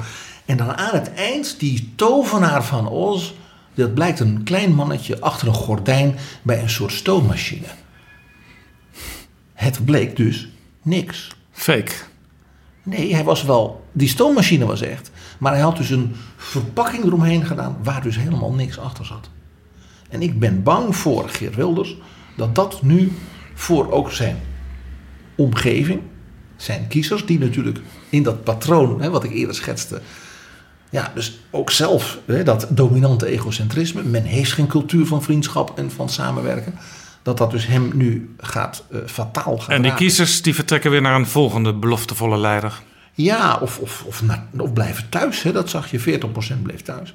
Dus wat in het, de PVV Limburg in 2012 gebeurde... Hè, met die fameuze uitzending van Pauw en Witteman... Uh, dat wordt nu het nationale. Zijn er nog meer dingen die jij al een klein beetje voorziet? Ja, voorzien. Nou, je, je hoort mij hoe voorzichtig ik ben. Is, nou, de SP.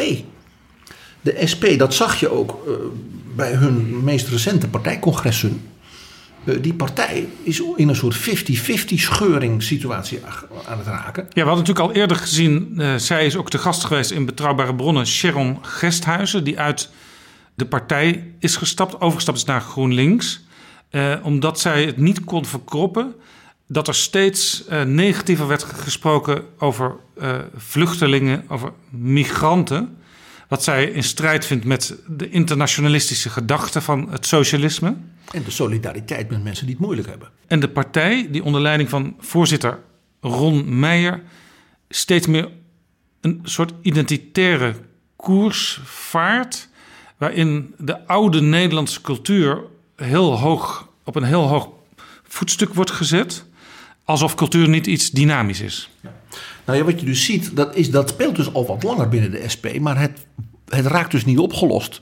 En dat heeft dus te maken met, in mijn analyse, hoe die partijen dus onderling uh, met elkaar knokken. En opmerkelijk dus dat de SP het dus moeilijk, moeite heeft, en dat past dus in mijn analyse, om die onderlinge gunfactor en solidariteit tot bloei te brengen. Want dat zit er dus blijkbaar toch niet zo in. Dat is altijd een centralistische, bijna Sovjet-achtige kaderpartij geweest. En dat, ja, dat is een model dat hou je niet meer vol. Uh, Sharon Gesthuizen, uh, ja, die zat meer op de zeg maar, uh, zeg maar, sociale, cultuurprogressieve koers.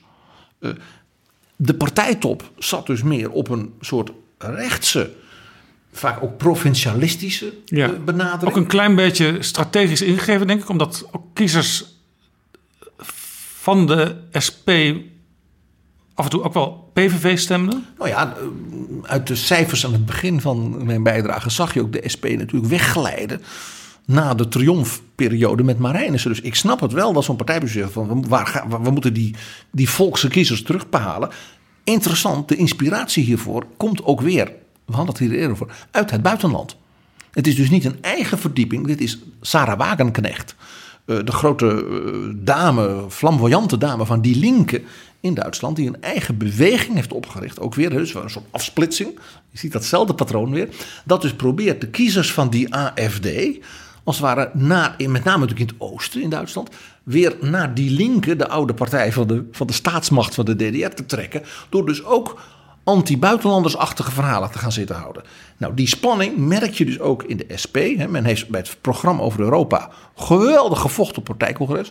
En meer dan 40% van de achterban stemde dus tegen de plannen van het partijbestuur... die dus meer die Sarah Wagenknecht kant op Ja, terwijl onder Emiel Roemer toch het idee was... langzamerhand ook bij andere partijen van... er, kom, er komt over niet heel lange tijd een moment dat we de SP gewoon een keer mee kunnen nemen in het regeringsproces. En dan gewoon afspraken met zo'n partij kunnen maken. Waar wederzijds men zich aan houdt.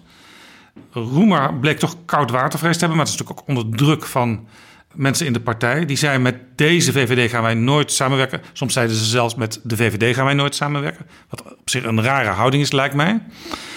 Nou ja, ik, speel, ik denk dat er nog iets speelde. Uh, Roemer had gewoon het politiek en intellectueel gewicht niet om op dit punt leiderschap te vertonen. Qua, zeg maar, vanuit ideeën. Uh, dus de ideeëndragers waren anderen. Uh, en Ron Meijer was, werd natuurlijk toch een beetje de, de kroonprins. Uh, op die manier van de familie ja. Maar wat mijn punt eigenlijk is. Ehm, de SP had dus in zekere zin misschien ook een soort. Ja, meer fundamentelere positie in het Nederlandse landschap kunnen gaan innemen. Af en toe meedoen in kabinetten. Zoals geldt voor de Partij van de Arbeid, voor de VVD, voor het CDA, voor D66. Misschien straks voor GroenLinks. Uh, maar op de laatste uh, partijraad was een van de uitspraken. Nee, dat moeten we allemaal niet doen. En we zijn zelfs te veel meegegaan met de andere partijen. Mensen kunnen de SP niet meer onderscheiden van de anderen. Wij moeten weer de middelvinger van de Nederlandse politiek worden. Ja, dus niet meer de tomaat, wat een heel gezonde nachtschadeproduct is. Nou, de SP had het dus in zich Denk eens even, een man als Arjan Vliegendhart in Amsterdam. Die had natuurlijk uitstekend vicepremier op sociale zaken kunnen zijn van een kabinet. In, in uh, colleges van BMW, in colleges van gedeputeerde staten, heeft de SP laten zien de afgelopen periode dat ze wel degelijk mee kunnen besturen. Dat hadden ze kunnen kapitaliseren op nationaal niveau, hebben ze niet gedaan. En ze zijn dus in, in lijn van mijn analyse van hiervoor. Dus die interne radicalisering, het interne polariseren, het in feite anti-consensus, dat is die middelvinger, heeft dus ook daar, dus net als op de rechtse kant, op deze linkse kant, is dat het patroon gebleken. Ja, en een beetje in armoede wordt daar nu weer in verhevigde mate zelfs op teruggegrepen. Ja, maar dat, is, dat heb je bij radicalisering. Het kan altijd radicaler. De, de tomaat is mooi, maar de middelvinger is natuurlijk dan dat is de volgende stap. Ik heb nog een derde eh, eh, ding waarvan ik zeg van dat zou vanuit deze analyse eh, kunnen, zich kunnen gaan ontrollen. Eh, De PVV heeft natuurlijk eh, het heel slecht gedaan in die statenverkiezingen. Is dus in die, in die provincies gehalveerd en soms min 40 en soms nog erger. Dus de samenhang in die fracties, voor zover ze die al hadden, want er waren heel veel afsplitsingen natuurlijk in, is kapot. En die zien natuurlijk de new kid on the block, Thierry Baudet. het Forum. En ja, daar valt wat te halen. Misschien ook wel straks in de Tweede Kamer en bij de gemeenteraadsverkiezingen. Je bedoel je in de zin van misschien toch over de heg springen en aansluiten bij het Forum? Ook al ben je voor de PVV gekozen. Ja, nou ja, kijk, dat afsplitsen, scheuren eh, en dergelijke is natuurlijk een vast patroon. Dat hebben we aan alle kanten gezien. Eh, dus ik sluit niet uit dat bepaalde PVV'ers in die staten in ruil voor steun aan het Forum zich gaan aanmelden bij Baudet. Bij Otten dan vooral. En dat wordt interessant, want het Forum, eh, met die 2000 cv's, met al die geweldige mensen, eh, die kunnen toch moeilijk dan zeggen: Oh, laten we die eh, Pegida-achtige figuur uit de PVV maar in onze kring, in, in, in, zeg maar, in compassie opnemen. Dat gaat natuurlijk gedoe opleveren. Ja, want dan weet je dat er juist wat je wilde voorkomen in potentie gaat gebeuren. En nog iets, er zijn natuurlijk mensen binnen het Forum die ontzettend hun best hebben gedaan voor het succes van die partij. En die zien dan een PVV'er die een baantje zoekt, als het ware voorrang krijgen.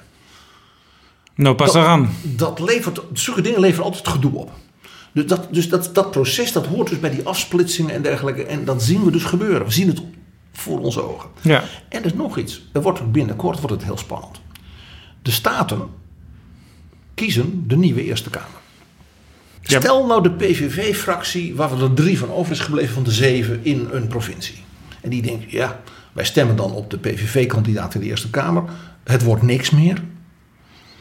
Als wij nou eens Baudet onze drie stemmen beloven, zodat hij nog groter wordt dan de VVD in de Eerste Kamer, dan gaat hij ons belonen. Ja, want er is nu een soort schema. Hè? Als je precies alles omrekent, dan zou Baudet 13 zetels krijgen met zijn partij, de VVD 12 zetels. Baudet, zijn partij dus de grootste. Maar het kan ook net iets anders uitpakken. Bijvoorbeeld omdat bepaalde nieuwe vormleden eh, niet op tijd op de juiste plek zitten. Het is ook wel eens gebeurd dat iemand met de verkeerde kleur zijn stem uitbracht. Maar dat ze gewoon niet zeg maar, formeel beëdigd zijn, dan wel niet voldoen aan de vereisten van het statenlidmaatschap. Dus PVV'ers die zouden willen en dus Forum aan extra stemmen helpen, die zouden er ook voor kunnen zorgen dat Forum definitief de grootste wordt. Ten koste van de PVV. In de Eerste Kamer. Ik acht dit niet onmogelijk. En dan is er nog een vierde ding, ook weer kijkend naar die processen hè, in, in dat soort partijen de voorbije twintig jaar. Eh, je krijgt nu een heel apart iets. De forumfractie in de Tweede Kamer is de heer Hiddema en de heer Baudet. Eh, die hebben het druk buiten de Tweede Kamer. De Eerste Kamerfractie zal straks groot zijn, wellicht zelfs groter dan verwacht. En die mensen hoeven maar één dag in de week op te treden. Ja, op dinsdag. Dus die komen. Met z'n allen. En daar gaat natuurlijk een soort leiderschapsdisbalans ontstaan. Ja, die zitten straks misschien met 13 mensen in de Eerste Kamer, terwijl de Tweede Kamer maar twee mensen telt en drie medewerkers. En dat ze in de Eerste Kamer natuurlijk echt gewicht hebben. Dus, het, dus, dus de focuspolitiek gaat zich richten op die Eerste Kamer en minder op die Tweede. Dat betekent dus dat zeg maar, de, het machtsevenwicht binnen het Forum gaat schuiven. Want daar zit Cliteur, daar zit eh, de door sommige dictator genoemde Otten. Nou is die Otte fractieleider. werkt, werkt tegelijkertijd voor de Tweede Kamerfractie, dus in die zin zal het waarschijnlijk wel meevallen, want die heeft alles elke seconde in de gaten, zou je zeggen. Maar dat is niet altijd een aanbeveling. Nou, dan komen er natuurlijk die leden van de Staten. De leden van het Europees Parlement. Die mensen willen allemaal natuurlijk beloond worden. Die zeggen ja, hè, dat is natuurlijk het volgende punt. Eh, eh, eh, hoe gaat de Tweede Kamerlijst eruit zien voor 2021? Eh, ik vind dat ik beloond moet worden. Ik ben toch heel eh, goed in dit, ik ben toch heel goed in dat. En bij die 2000 cv's heeft u mij overgeslagen. Dat was een belediging. Dus dat intrinsiek egomane wat in die partijen zit, gaat gisten. Ja, er gaat dus ook een enorme strijd ontstaan, voorspel je eigenlijk, straks om een plek in de Tweede Kamer op die lijst. Want dat is toch wel het allerhoogste wat je in, zeker in Vorm van Democratie ogen, kunt bereiken. En zoals jij al liet zien eerder, is dus die HRM-kant. En dat is toch, als het gaat om politiek en politieke machtsuitoefening, cruciaal. Heb je de goede vrouwen en mannen die ook echt wat kunnen en met elkaar iets voor elkaar boksen.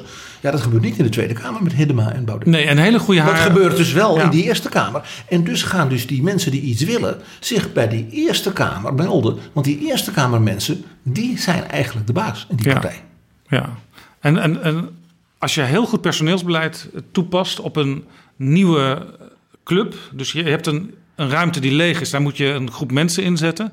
Dan moet je ervoor zorgen dat dat eh, karakters zijn eh, die niet allemaal hetzelfde zijn, die elkaar op vele manieren aanvullen, die elkaar soms ook in balans halen of intern tegenspreken. En uit tegenspraak kunnen ze weer, weer groeien. Ehm, ze denken, ze doen een beetje voorkomen dat ze dat proces hebben toegepast. Maar we zien nu al dat dat eigenlijk niet zo is. Mijn analyse is dat dit type organisatie, dus die gunfactor, die interne solidariteit rond ideeën, per definitie niet heeft.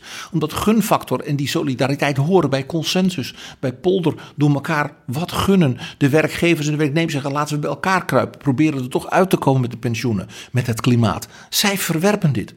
Dus dat zit intrinsiek er niet in. Er is nog één punt en dat is nou, ik aarzel om het te zeggen. Dat, wat ik ook, waar ik zeg van ja, dat zou wel kunnen. Eh, nu Baudet dus een factor is in de Senaat, is hij dat natuurlijk ook voor ja, de supporters van eh, zijn partij en zijn groepen in Europa. En dat is het Kremlin. Eh, Baudet heeft zich natuurlijk zo vaak zo gevoelig getoond voor de, de, de, de, ik zeg maar zeggen, de, de, de lijnen hè, van en zijn gedoe rond MH17, Ja, zijn steun voor Assad. Eh, eh, eh, dat ik niet uitsluit dat hij, als hij een factor is, dat er dus gewoon in die club van hem ook gewoon gemanipuleerd gaat worden via social media en wat dan niet. En of ze op dat punt niet heel naïef zijn, dat zou best eens kunnen. Dus ook dat is een factor waarvan ik zeg, ik, ik, dat is zo'n soort risico wat je kijkt vanuit dus dat verleden. En wat er in andere partijen, in andere landen van datzelfde soort gebeurt. Waarvan je zegt van, dat is een realiteit. Ja, ik had het er in de vorige aflevering van Betrouwbare Bronnen over met Rob de Wijk. Die, die zag ook invloeden vanuit Rusland. En hij zei, misschien is het bij het Forum nog wel erger dan het bij eh, Wilders geweest is. Het punt is natuurlijk Wilders, die heeft in de eerste jaren van, zijn, van het bestaan van zijn partij... juist connecties met Le Pen, maar ook connecties met het Kremlin bewust afgehouden. Daar wilde hij niks mee te maken hebben. Later is hij bewust wel de drempel overgegaan.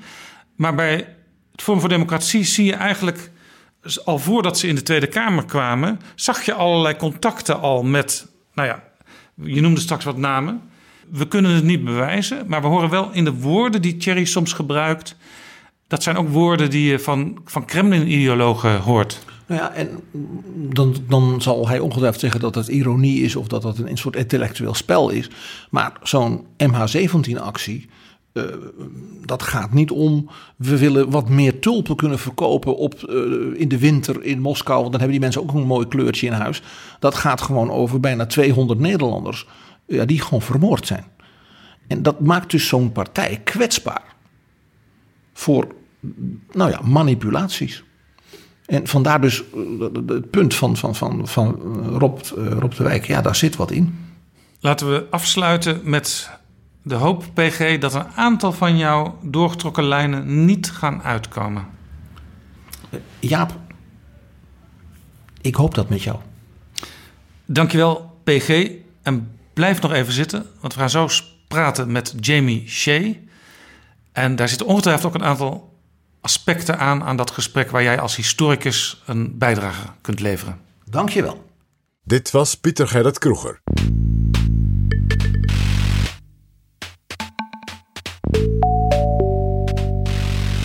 Ik ga praten met Jamie Shea. Tot voor kort Deputy Assistant Secretary General for Emerging Security Challenges at NATO headquarters in Brussels. Welcome, Jamie Shea. Thank you. You've been retired recently. Can you tell me what your last function meant, Deputy Assistant Secretary General for Emerging Security Challenges? Well, first, uh, I had such a long job title that I needed two business cards to accommodate it.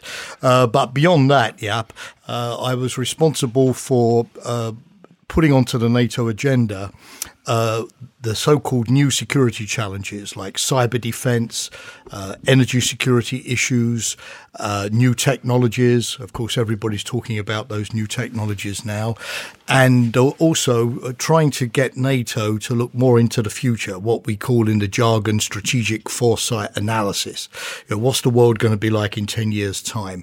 What are the probable scenarios? What do we do now to be ready for that world? Those kind of things. So most people and rightly, associate NATO with tanks and planes and missiles and the instruments of classical conflict and conventional defense. But uh, as you know, there is another type of conflict these days, uh, which is what we often call hybrid conflict. In other words, not against our borders, not against our land, but against our society, our, uh, our populations, like terrorist attacks, like cyber attacks. So my job was to help NATO to get ready uh, for that sort of 21st century type of conflict and not just for the old 20th century type. We'll talk about that later. But first, some of our listeners might remind you as a NATO spokesman during the Kosovo War, in which you were talking on television almost on a daily basis. Yeah. It turned you into a legend. Well, I became famous, uh, as Andy Warhol once said, uh, for 15 minutes, maybe a little bit longer than 15 minutes. In my case, it was 78 days, which was the duration of this air campaign.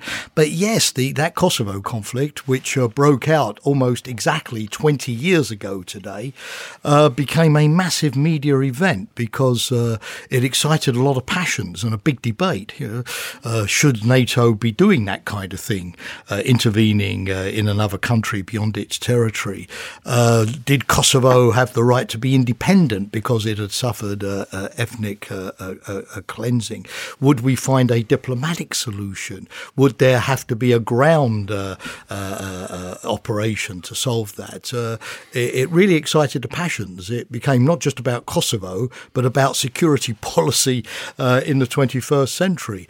Can you intervene if you don't have a, a specific UN, UN Security Council resolution? So, yes, uh, maybe a bit surprisingly, for 78 days, it, it became the dominant news event around the world. Uh, and so I, as the spokesman, accidentally became uh, a dominant figure. It wasn't planned that way, but uh, as you know, in life, things happen. One of the things, of course, which was remarkable uh, in the Kosovo War was that suddenly Russia, almost as a 19th century Russia, developed itself again as a sort of a, a protector of peoples in the Balkans. And that so also the new relationship with Russia became suddenly, uh, you know, visible and also, uh, let's say, remarkable and a bit, you know, uh, how do you call this, disconcerting.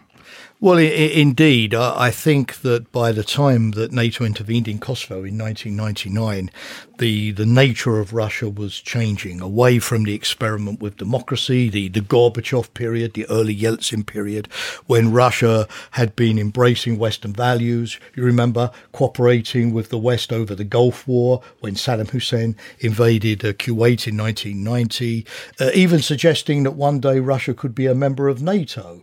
Uh, uh, it sounds very surreal today, but it was discussed at the time. But I think by the end of the 90s, Russia was beginning to rediscover its more Asiatic roots, to look east, to see itself uh, as a separate great power, and to try to reassert itself as a separate great power rather than as, if I can use this expression, just another member uh, of the Euro Atlantic family of nations. Secondly, uh, NATO was enlarging in 99. 20 years ago, in March, we brought Hungary, the Czech Republic, and Poland I- into the alliance. Uh, and you know that Russia had big problems with that NATO enlargement. It believed that NATO was moving its borders closer to, to Russia. And then on top of that, factor number three, we had Kosovo, where Russia uh, saw a new face of NATO, not the, the NATO that sits on its territory waiting for somebody to come and attack it, but a NATO which projects its uh, force uh, beyond its borders in the name of human rights, yes, you know, to stop ethnic cleansing, uh, uh, to stop genocide, uh, to help oppress people and all of those kind of things. But again, for Russia, that new role of NATO, I, I think, worried them. And so I think it was those conjunction of the three factors together which meant that, yes, uh, uh, Russia broke off relations with NATO for quite some time. Uh, and we started to adjust to the fact that it was going to be difficult to integrate Russia uh, into Europe. And we would have to continue, a little bit like in the Cold War, but to deal with Russia as a different, separate major power. And we are, of course, are still living that uh, particular issue uh, today. And including that Russia in the Kosovo War also reasserted itself as the sort of the defender of the Orthodox because it was in favor of Serbia, like 1914. Uh, it was on the on that part of the Balkan against uh, Kosovo, the Albanians, etc. I still believe you're right, but I still believe that in 1999 we were dealing with a Russia with two faces. You know the the old czarist flag with the eagle looking in two directions, the two heads, east and west. And I think in 99, yes, you are absolutely correct that Russia was returning to its traditional role of pan Slavic uh, uh, defender of uh, uh the Serbs uh, and other Slav uh, peoples, or defender of the Russian speakers beyond its borders. But there was still a, a, strain within the Russian government that wanted to cooperate with the West, uh, could see that Milosevic, the leader of Serbia uh, then, uh, was really maneuvering his country into a cul-de-sac, into a dead end, and was interested in trying to find a diplomatic solution uh, before the conflict went on and on and could have inflicted greater harm on, on, on Serbia. Uh, and therefore, the former Russia Prime Minister, Chernomydin, uh, actually became one of the key uh, intermediaries in brokering a settlement. So I, I think this is interesting because, yes, you're right. On the one hand, you have a Russia clearly moving moving into that pan-Slav position. But I still think you have the Russia with the pretension of being a peace broker, a responsible actor on the world stage. You know, the country that you turn to when you want to solve a problem. You know, the Russian view is that uh, uh, you can't do it without us, uh, and that was a way of demonstrating uh, that Russia was still capable of performing that role. This week, it's exactly 70 years ago NATO was founded. The treaty is signed on April 4th, 1949. Can I congratulate you? Well, if you're congratulating NATO through me, yes, you probably can, because uh, uh, a couple of years ago, back in 2012, the Brookings Institution in the United States did a very major study on alliances. And they looked at 63 alliances from the last 500 years. And they discovered that only 10 of those 63 had lasted for 40 years and the average age of the uh, each alliance was just 15 years. So, by the standard of classical alliances in history, NATO, yes, is the exception, uh, the only one that's gone to 70 years. And I think that's because normally alliances uh, disappear for two reasons: they either fail or they are successful. Uh, if they're successful, they perform their initial task and they no longer have a reason to exist. But I think in the case of NATO, it's the only alliance uh, in history which has been able to find new missions and new purposes and transform itself uh, and therefore adapt to new circumstances, something which traditional alliances couldn't do. So, frankly, I, I, honestly don't see any reason why it won't continue for another 70 years. But of course, provided it retains that capability to quickly adjust to new threats uh, and a changing geopolitical environment. But nowadays, there are some questions on both sides of the Atlantic about the transatlantic partnership. Can you say NATO is more or less in crisis? Well, the, the, there was a, a famous uh, French uh, philosopher, I love him, called Michel uh, Montaigne, who lived in the 16th century. And he said about marriage, he said, those on the outside want to get in, and those on the inside want to get out. And if I can juxtapose that uh, uh, uh, uh aphorism uh, to NATO, those on the outside, yes, do tend to see the alliance in crisis, and you know they point to you know some statements by President Trump, you know, question questioning the, the use, usefulness, utility of NATO, particularly to the United States, or uh, disputes uh, occasionally among uh, uh allies, um, or the fact that the Europeans are now talking about having their own sort of defence uh, uh, identity or even union, and they say NATO's in crisis. But those on the inside who work at NATO would probably tell you with some justification that NATO has never been in better shape. Uh, last uh, time we had a NATO summit uh, in Brussels last July, we published a declaration. Sounds boring, but this is how international organisations do their work. We it's always a declaration. Yeah, well, uh, yeah, but it counts because it represents a political consensus. It represents an agreement of uh, 29 countries to do things together, and it contains nearly 130 concrete decisions. So if you're on inside of NATO, you see you know, NATO troops being deployed in the Baltic states, uh, in Poland. You see big NATO exercises taking place. You see the Americans spending 620 times more, 620% more uh, on their defense of Europe now than just five years ago.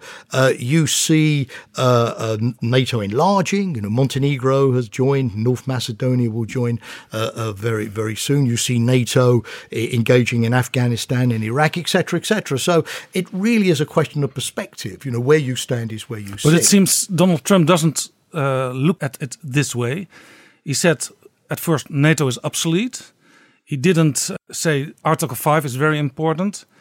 And he said recently allies should pay for everything we, the Americans, do, plus 50%.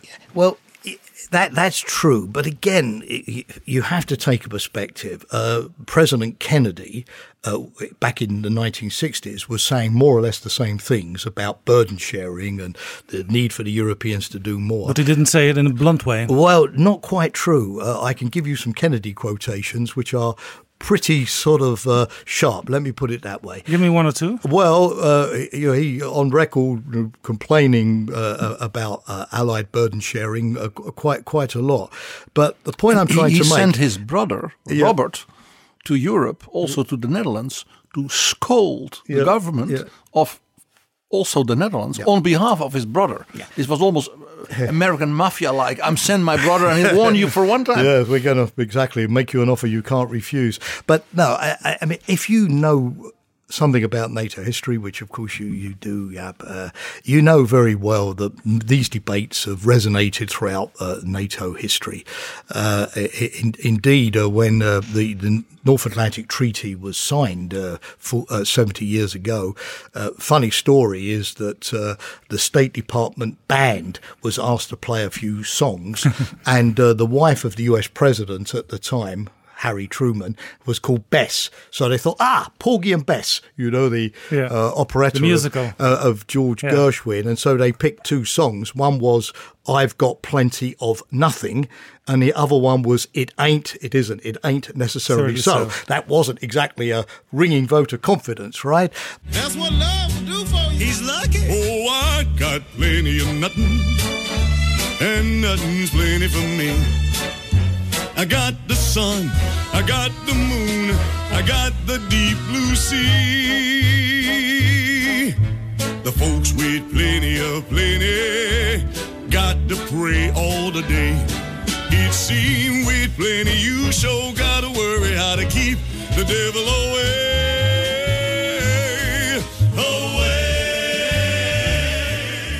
So a lot of the debates have been there. Uh, have been there. Before. Nowadays, they would play "Money, Money, Money," but must be funny. Yeah, in, indeed. Or I think when NATO was uh, fifty years old a few years ago, uh, uh, or sixty years ago maybe, but the band played the Titanic uh, theme tune. So we haven't got a very good history with uh, bands at, at Abbas Waterloo.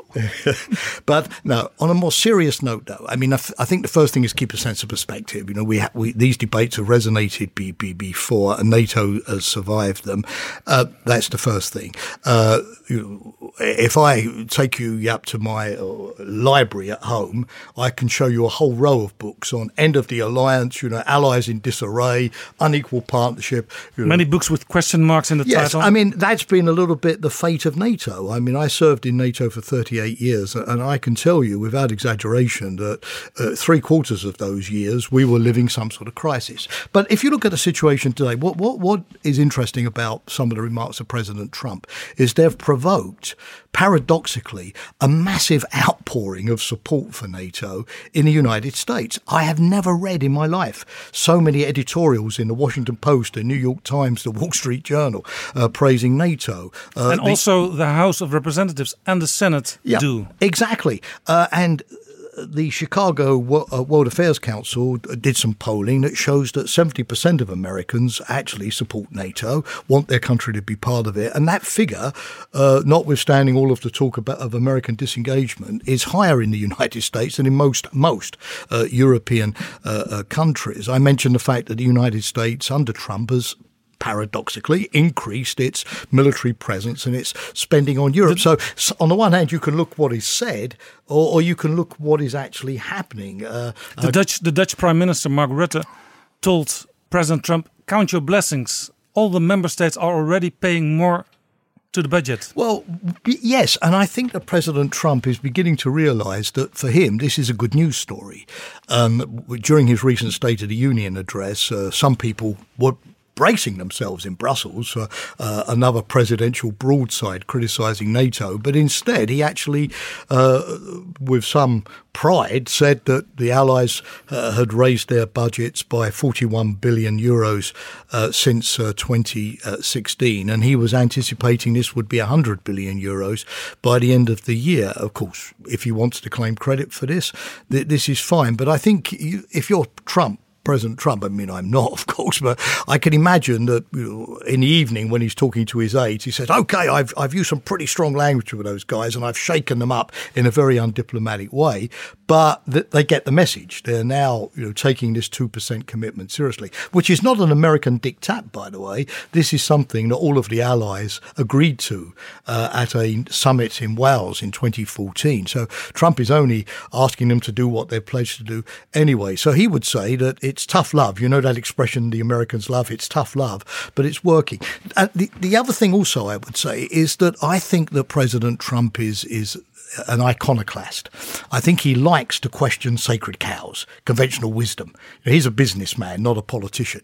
He likes to sort of ask these sort of fundamental questions that other people don't ask. And it's not just NATO. I mean, he's asked that question of the European Union, the United Nations, uh, NAFTA, uh, the World Trade Association Organization. There's hardly some international body where Trump has not asked the question, you know, why does it still exist? So I think businessmen always talk harsh uh, to well, get more and to pay less. Well, uh, uh, hopefully to get more from the Europeans, but not less from the United States. But what I'm saying is, it's also a challenge for NATO not to get complacent or fall asleep or think that you know how dare anybody question the alliance? You know, we're not a sacred cow. We the taxpayers fund us. We are we live in democracies. We have to be accountable and transparent like any other body. So uh, I would therefore for NATO see this as a challenge to say, look, you know, if we have a function, we should be able to convince President Trump. If we don't have a function, we won't be able to convince President Trump. But it's a test that the alliance should feel comfortable that it it, can pass. We shouldn't necessarily be frightened uh, of having that sort of scrutiny uh, placed on us. You know, if you're good enough, uh, you'll speak for yourself, right? This year, the 70th birthday year of NATO, there was expected to be a new uh, NATO strategy. Uh, but there is no new strategy. And last week in my podcast, I ha had Rob de Wijk. Oh, yeah. And uh, yeah, I, he know, stated, I know him well. He stated that there is no new strategy because of Donald Trump. Well, I think that we're in a, a flux at the moment uh, because, uh, for the first time in NATO's history, we are facing not one front, but three. Uh, we obviously have uh, the return to collective defence and deterrence vis a vis Russia in the wake of, of Russia's uh, assertive posture, annexing Crimea five years ago, intervening in Ukraine. A little bit like so in the Cold War days. A little bit, yes. Hopefully not as bad and not as long as during the Cold War, but yes, there are overtones of that. Uh, but NATO doesn't have the luxury of simply being able to go back to the future and do that because the second strategic front is the south. Many allies, particularly in the Mediterranean, feel that the threats from the south, terrorism, uncontrolled migration, organized crime, collapsing states, uh, are more real for them on a day to day basis than what's going on in the east. And then the third front, uh, which I mentioned earlier, is this new hybrid war front. You know, how do we deal with adversaries who uh, don't want to or don't dare to attack us in the conventional way because they know we're strong, but who then see the, the weakness, the Achilles heel, the soft underbelly being in our polarized societies, our uh, businesses which can be sold, uh, gaining control of vital infrastructure or telecommunications. So are you, news, are you saying and things so are so different, too different, to present a new strategy? Well, I, I think that what NATO is doing is coming to terms with the fact that it now has to do many, many things at once. For much of my career at NATO, and again, I was there for a long time, uh, it was pretty easy. It was one problem in one place at one time. Looking to the east. Exactly. You did the Cold War. The Cold War came to an end. Fine. Just in time to go to Yugoslavia. Yugoslavia came to an end. Fine. Now let's go to Afghanistan. You get my idea. Uh, but uh, so we really had NATO meetings, which were dominated by just one topic. Uh, that was it. In other words, if you could succeed in Yugoslavia, the rest of the world would be peaceful. If you could succeed in Afghanistan, the rest of the world would be peaceful. Well, we know that's not true any longer. Uh, You could do a brilliant job in the south, but still have the issue of Russia in the east. So I think that NATO's finding its way as to how it can develop not one strategy, but three strategies, because you know you can't send tanks to deal with jihadists uh, in cities like Raqqa or, or Mosul. You need a different approach. You can't deal with migrants through military uncontrolled migration through military means, etc. You know that. Everybody knows that. If you're dealing with cyber attacks, you need geeks in universities more than you need uh, soldiers i- in military casernes. So I think NATO is coming to grips with this more complex environment in which it has to do more and be able to operate three different strategies simultaneously. So Yeah, let's- let's- I, I'm not worried that there's no sort of overarching document because I, I think the key thing is that we're doing things and we're acting. You know, we can invent a theory later, frankly, but the most important thing is to act now and not have abstract uh, theoretical debates. But but still, uh, and let's talk about those those three strategies later on. Rob de Wijk says there is no new strategy at this moment uh, because of Donald Trump, and there's also only a small summit to celebrate 70 years of NATO in December, mostly ceremonial, so that Mr. Trump cannot bust up the whole thing. Well, uh, let me say that first of all, uh, we are going to have a NATO summit with Donald Trump. It's going to be in London. It's going to be in December. That's still the 70th anniversary year, and we haven't sort of. Or I say we as if I was still at NATO. I'm not, but NATO hasn't sort of shifted over to the first of January, so it's still the 70th anniversary year. So there will be that. But Yeah, I but, think but keep it small, then there's not enough time for him. well, it, it's meant to be more or less a commemorative uh, meeting. Uh, and frankly, uh, you can't have a situation where you can only move NATO forward with summits. Uh, you know, we've got foreign ministers, we've got defence ministers, they get paid, uh, they have to do their jobs as well, they have to run NATO on a day to day basis. Uh, NATO already has virtually now a summit every year, and that was never the case in NATO history. We went nearly 30, uh, 20 years in NATO history without a summit. So I wouldn't read too much into that, frankly. Let's quote two former US ambassadors to NATO, uh, Douglas Lute and Nicholas Burns. Yeah. They uh, wrote a report for Harvard. I've read it very carefully. And they say Trump himself is a very big problem for NATO.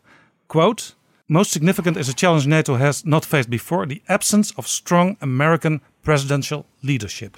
Well, you certainly have got strong presidential leadership on burden sharing. Uh, as somebody who's actually been present in the two uh, NATO summits with Donald Trump, I don't think anybody would say that he wasn't providing strong uh, American leadership. It was a very uh, clear. But it's not the uh, leadership uh, message. people like Lute and Burns expect from the president. Well, as I say, I think that he has a very unconventional style. Absolutely uses unconventional uh, language. Can you give A- an example of that? What unconventional? Of his unconventional style and language? Well, I- he, he, he speaks very directly, uh, clearly. He, he, it's very personal in the way in which he sort of hugs uh, leaders and uh, addresses them uh, very, very uh, uh, uh, personally. Uh, he doesn't read scripts. Uh, uh, prepared notes. He, he feels that he's got this in his head and he, he knows exactly what he uh, wants to say. Uh, uh, but, you know, democracies uh, are all about having unconventional leaders from time to time. I mean, if you look at, you know, the panoply of leaders in, in NATO since the alliance was founded, you know, we had to live with General de Gaulle for many years, you know, who took France out of the integrated military structure. And you can probably think of many other colourful characters. But the, the thing is to keep the ship afloat, to keep the family together, uh, to move on and move forward. And uh, again, let me stress one of the interesting things about President Trump's remarks is that it has actually shown just how much support there is in the United States uh, in terms of you know people uh, writing letters to newspapers. Uh, uh, you mentioned the votes in, in, in, Congress, the, the opinion polls. So in a way, it's been not an altogether negative reality check for, for, for NATO. But, but, but we also have to also realize that the world is changing. Uh, President Trump was elected by millions of Americans, and for good reason.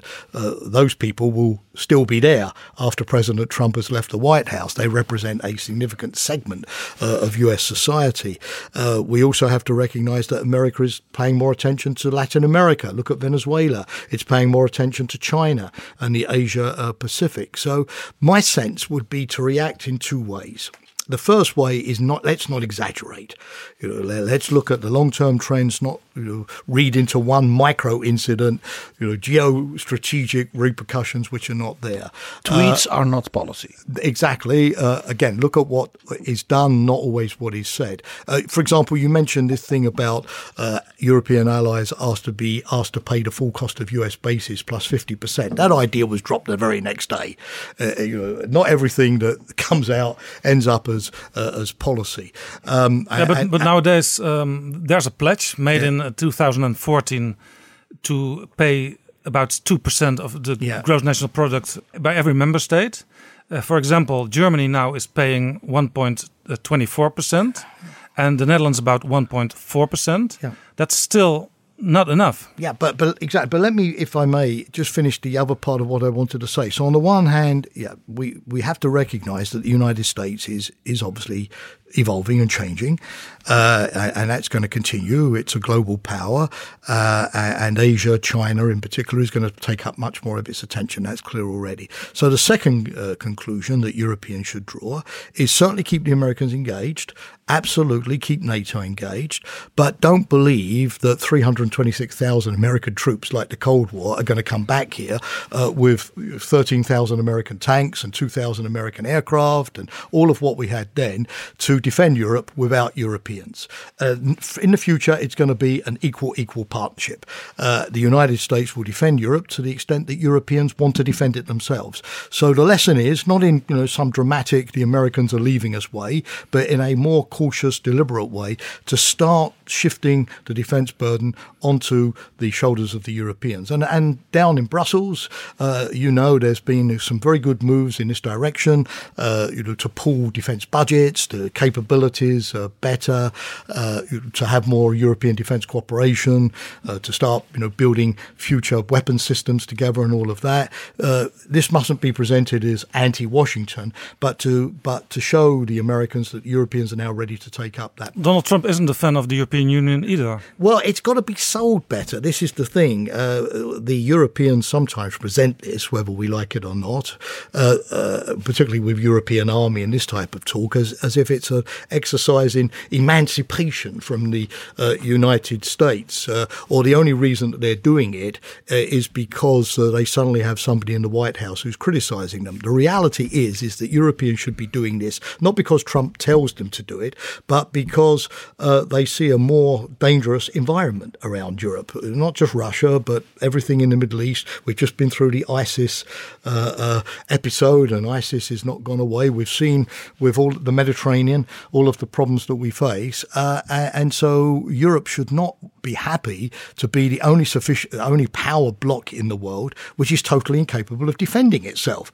This would be unthinkable for US uh, or China or Russia or, or, or anybody else. So I think that the Americans will come on board. There's a lot of support for it in the United States, providing a narrative is presented that this is a way of sharing the burden. It's going to be done with NATO uh, and to show the Americans what they have to gain rather than what they have to uh, lose from this. So, you know, sometimes uh, you have great ideas which are ruined by bad language.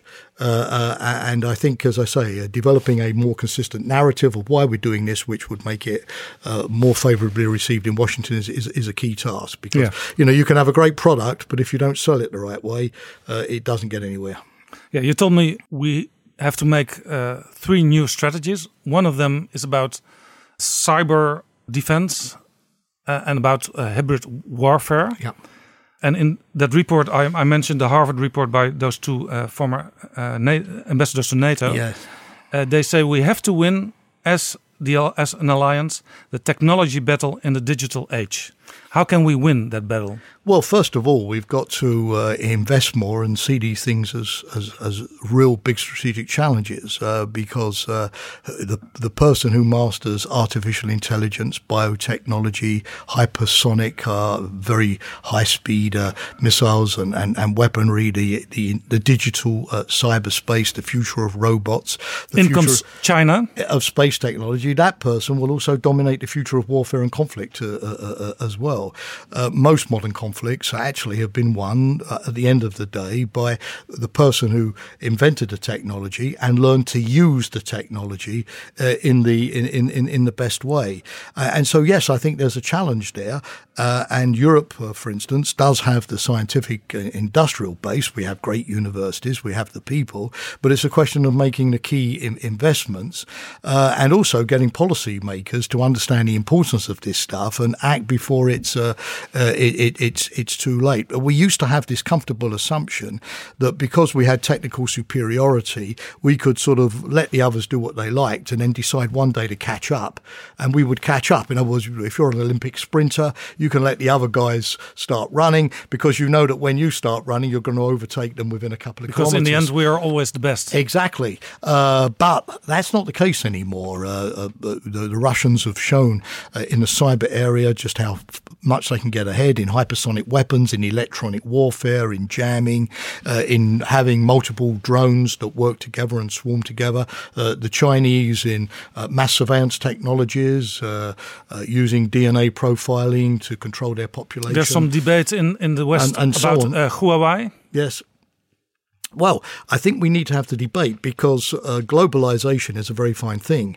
Uh, but there comes a point when one day you wake up and you realize that a foreign power has uh, bought up uh, your vital ports, uh, is running all of your 5G uh, modern communications architecture, which is also the key to the Internet of Things and where communications will be very uh, uh, soon, owns a large proportion of your railway networks and so on.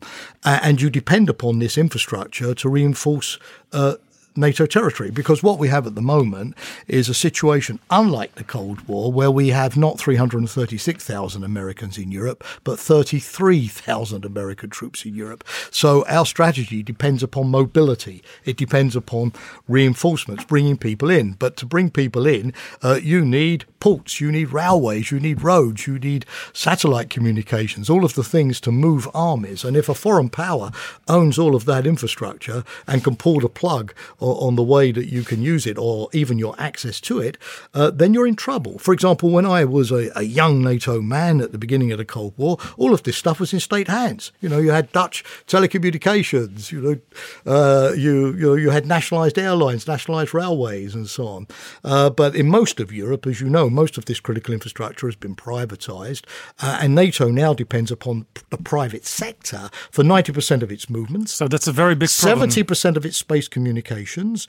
And when we arrive somewhere for what we call host nation support, local support, 75%. So making sure that the private sector is really in your hands, has the same cybersecurity as, as, as you have, doesn't become the Achilles heel, is, I think, going to be the major challenge. Absolutely.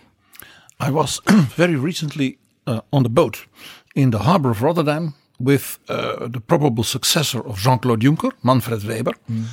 And he's a German. Yes. He's from Bavaria. And he was flabbergasted because the security people of the harbor in Rotterdam and the Dutch army there and Miss Bijleveld, our defense minister, said the greatest threat to the Rotterdam harbor is not what you think, Mr. Weber. You know, people smuggling and drugs. It's IT. That the harbor of Rotterdam is such a huge sort of internet thing that it can be completely, you know, destroyed when things are not going well in IT. And for him, a Bavarian, you know, there is no sea there. They have no port. He was dumbstruck. Well, in, indeed, uh, uh, space is interesting because, for example, uh, space today governs uh, all telecommunications, all banking uh, transfers, uh, all notions of timing, weather, monitoring climate change, for traffic. example, global positioning and, and traffic and all of that.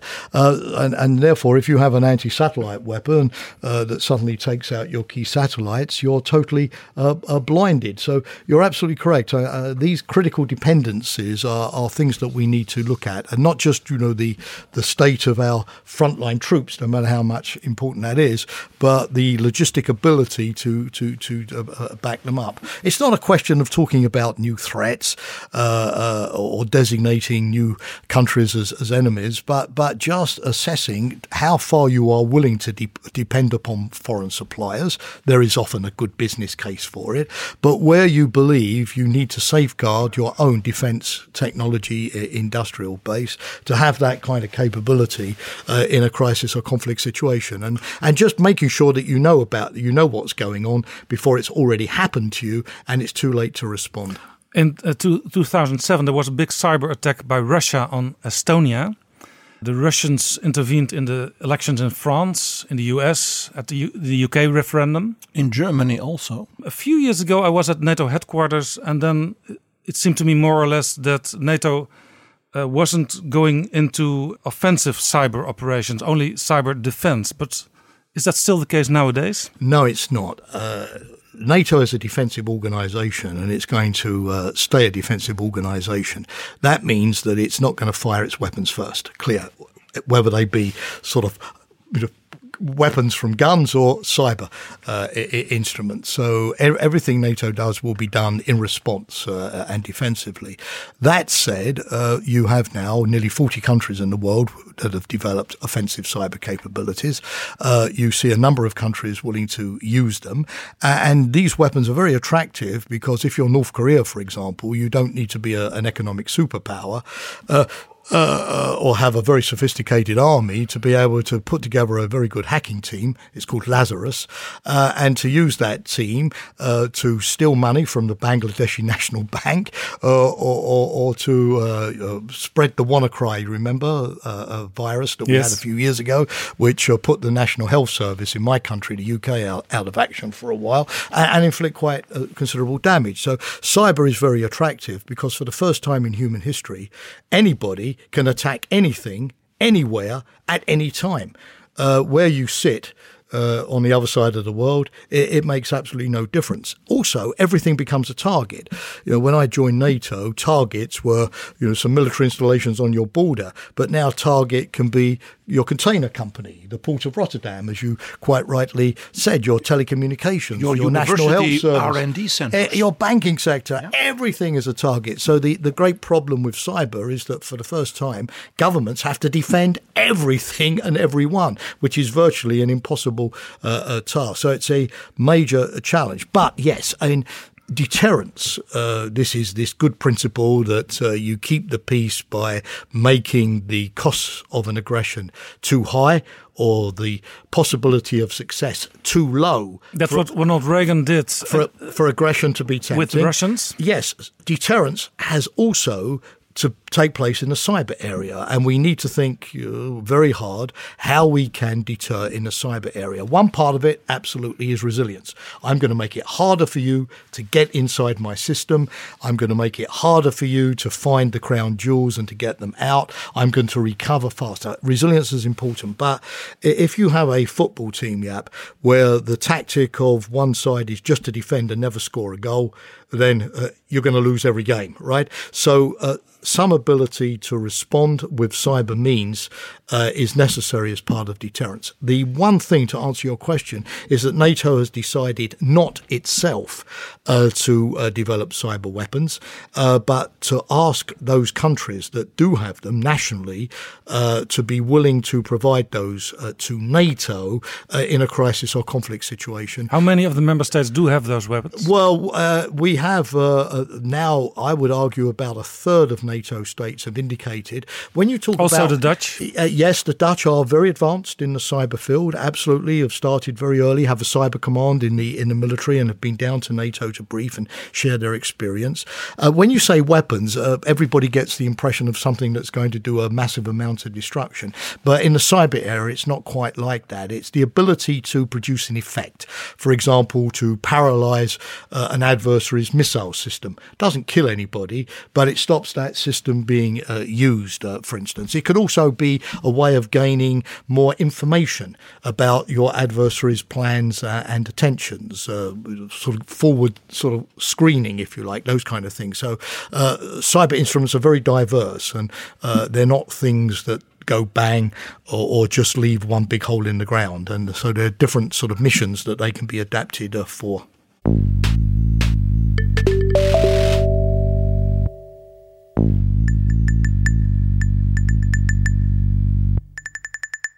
Dit is Jaap Jansen met Betrouwbare Bronnen. En ik praat met oud-NAVO-topman Jamie Shea. China is, is seeking dominance in digital military technologies. What do we have to do with China? Well, I, I, think the first thing, as I mentioned a moment ago, is that we need to look at our critical infrastructure and, and decide what we want to keep in government hands, or at least state hands, our companies, our intellectual property, uh, our base of scientists and technicians, and that which we're quite happy in the world of globalization to outsource, as we say, to others, particularly, yes, where like Huawei, they're do, often cheaper. Yeah, do you agree the with, the, with the Americans uh, that we don't have to open our things wholeheartedly to Huawei? Well, I think we have to be very careful. Uh, for example, if we're using somebody else's technology, are we able to be very clear that that has not been bugged? I mean, we had an incident last year where uh, uh many US companies, as well as US government departments, discovered a chip the size of a grain of rice uh, implanted uh, in uh, microchip, which had you know come from from China. Uh, so somebody must have put them there. So I don't think we can be naive about this. Uh, uh, we're in an age where uh, inf- uh, artificial intelligence is driven by data, and the person who has the most data, the most information on the greatest number of people, in other words, who is able to input into computer systems the greatest amount uh, amount of data, will have the greatest amount of knowledge, and therefore the greatest ability strategically to to gain influence influence. Um, and, and, so, yes, we I think we do need to be very, very clear that you know, the technology that we have does what it says and doesn't do what we don't want it to do or doesn't expect it to do. So, uh, much greater awareness of what you're buying. Uh, is it safe? Uh, has the company done proper cyber security uh, on it? Can I verify that there are no back doors? Uh, can I verify that once I bought it, somebody else is not changing it? Uh, yeah, absolutely. I, I think just like we, you know, we want consumers these days to be much more discriminating about what they buy and you know, choosing the right product and the right thing. Uh, then I think also in, the, in in technology we need greater transparency over these things and not just see a cheap price and then uh, and then go for it. Uh, as I've said, uh, there may be large areas of the economy which can be perfectly open to this type of competition, but where we're dealing with really key strategic sectors that we're going to need to rely upon in a crisis, I think yes we need to be more uh, uh, vigilant. You know, every major power preserves a defence technology industrial base for its national sovereignty, and I think at the EU level uh, we we face exactly the same thing. The second aspect, uh, of course, is is an aspect of regulation. Um, we're now coming into uh, new technologies which are unregulated. Uh, we're focusing very much at the moment, of course, on nuclear arms control, for example, Yeah, the INF treaty. exactly, uh, or what will happen with the START treaty, the Strategic Arms Reduction Treaty, um, next year. The uh, but yeah, first, we but first we- the Russians violated the INF Yeah. treaty. Then the Americans said we want to get rid of this Yeah. treaty, and NATO says we want to keep this treaty alive. Well, we're hoping that. As there are still six months to go uh, before the treaty uh, ends, uh, it's the kind of warning period. My guest a, f- a few that- months that- ago was Jaap de Scheffer talking about this. Yeah, my former boss. no, indeed, but but can I quickly just finish my other point and then Sure. I'll talk about nuclear. What I was trying to say about these new technologies is if you look at things like what we call killer robots, autonomous weapon systems, machine learning uh, uh, uh, uh, military capabilities which program themselves, uh, smart drones, uh, anti-satellite weapons, uh, the whole area of bioengineering, Miniaturization. Art- exactly. There is no arms control. You know, cyber weapons. There is nothing. The UN has tried, but has So not it's a succeeded. complete new field. Exactly, and what I feel we have to do ourselves uh, is while we while we still have a window of opportunity before it really becomes the jungle and every man for himself and may the most powerful win. We Europeans, you know, particularly with our declining population and declining economic power relative to the rest of the world, have a big, big, big responsibility to start coming up with a series of norms of accepted restraints, transparency, limits. Uh, with a cyber weapon, you don't attack a hospital, right? That's clear. Uh, and put these down. For example, just So, so, so just like the European Commission is uh, lecturing Google and Facebook. That was my point. You took exactly up the example I was going to uh, introduce. Exactly. Uh, and you saw the European Parliament vote a new directive on copyright. Controversial, I know, but the notion that, you know, the same laws that apply to uh, uh, copyright uh, uh, in normal print and media should apply to the internet and, and starting to rein in some of these massive companies that are sort of uh, forming, shaping uh, our perception of reality, our access to information, what we're allowed to see and not, using our data, often without our knowledge. The EU doesn't have a Google. It doesn't have a, a Facebook, but it does have uh, the power to start imposing some kind of uh, civilized uh, restraint and behavior and rules of the road, like the uh, privacy directive, you know, the general di- uh, uh, uh, regulation on data pr- protection and the right of citizens to own their data and access it. So, yes, just like it's happening in the social media area, I think there is a big role for Europe, NATO, EU to start before it's too late. We have to make new international law. Exactly. To start looking, you know, for example, when if you have a killer robot, you know, how far does the human being have to stay in the loop? What is permissible about targeting? How much human control? These kind of issues, they're not easy. But again, if we wait 10 or 20 years, it will be too late. The, uh, the horse would have bolted, the stable door would have closed, and we unfortunately will be in a world where it will once again be the, the powerful who uh, dictate. But you here implicitly stress that it's completely ludicrous to think that you can do this at the national level. Correct. So that Brexit or Nexit is suicide. Well, I, I, I, I'm a Brit, so Brexit, unfortunately, is an open wound where it comes to, to, to me. Uh, uh, in, indeed, and I don't believe that either the UK or the EU are going to gain from uh, the UK leaving. All the more so as the UK is about uh, 25% of European defence spending, 20% of EU military capabilities. Uh, indeed, some military planning uh, that's been done in Brussels shows that for nearly every EU operation, even a humanitarian one, uh, at strategic distance from Brussels. So that might you already need UK, be, be you a need problem UK for assets. European defence. Well, indeed. I, I, I mean, I, I'm hopeful that once we get through the divorce, uh, because sometimes, you know, if you are divorcing from your wife, uh, you have to get through the messy divorce settlement before you can once again become reasonable and responsible adults and, and then start talking about, you know, how you're going to talk to each other and relate to each Most other. Most people stay together for the children. Uh, well, whatever it's for, but you need to have a civilized uh, dialogue and need to find things that work. So I'm hopeful that once we get through this inevitably rather messy situation, uh, we can sit down and talk. Uh, what I think is true of the of the UK is that every single threat that the UK faces, and all of my British interlocutors agree on this, are threats that are equally faced by the Netherlands, France, Germany. There is not one single threat that We the are UK still in the same faces boat. from being uh, a isolated out of the EU. Exactly. The the terrorist threats, you know, the the the the, the Huawei is- issues, uh, the uh, you know the issues of epidemics, the issues of uncontrolled migration, uh, you name it. The issues of Russian planes flying into our airspace. Uh, there is not one single threat that we face which is not an EU, if you like, threat. Uh, and uh, although Winston Churchill famously said that if the UK had to choose between the Channel or the Deep Blue Sea, it would always choose the Deep Blue Sea. I believe that the Channel is still going to be the most important piece of water for the UK in the 21st century. Uh, uh, and I think what you said, once we get through this messy divorce, we can then have the more adult debate on the future relationship, where finally, finally, these important security issues, which have been completely left out up until now, will will be addressed. May I ask you a personal question? Because since you are retired last September, you still uh, live and work in Brussels, but you are a Brit. Are you considering not staying a Brit anymore because of Brexit?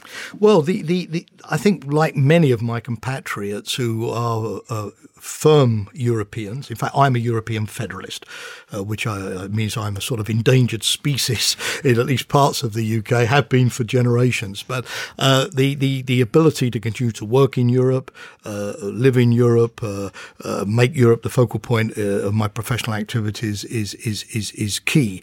I'm hoping, as I say, that reason will prevail in terms of the protection of citizens, because we have three million EU citizens living permanently in the UK, compared with just over one million Brits living in the EU.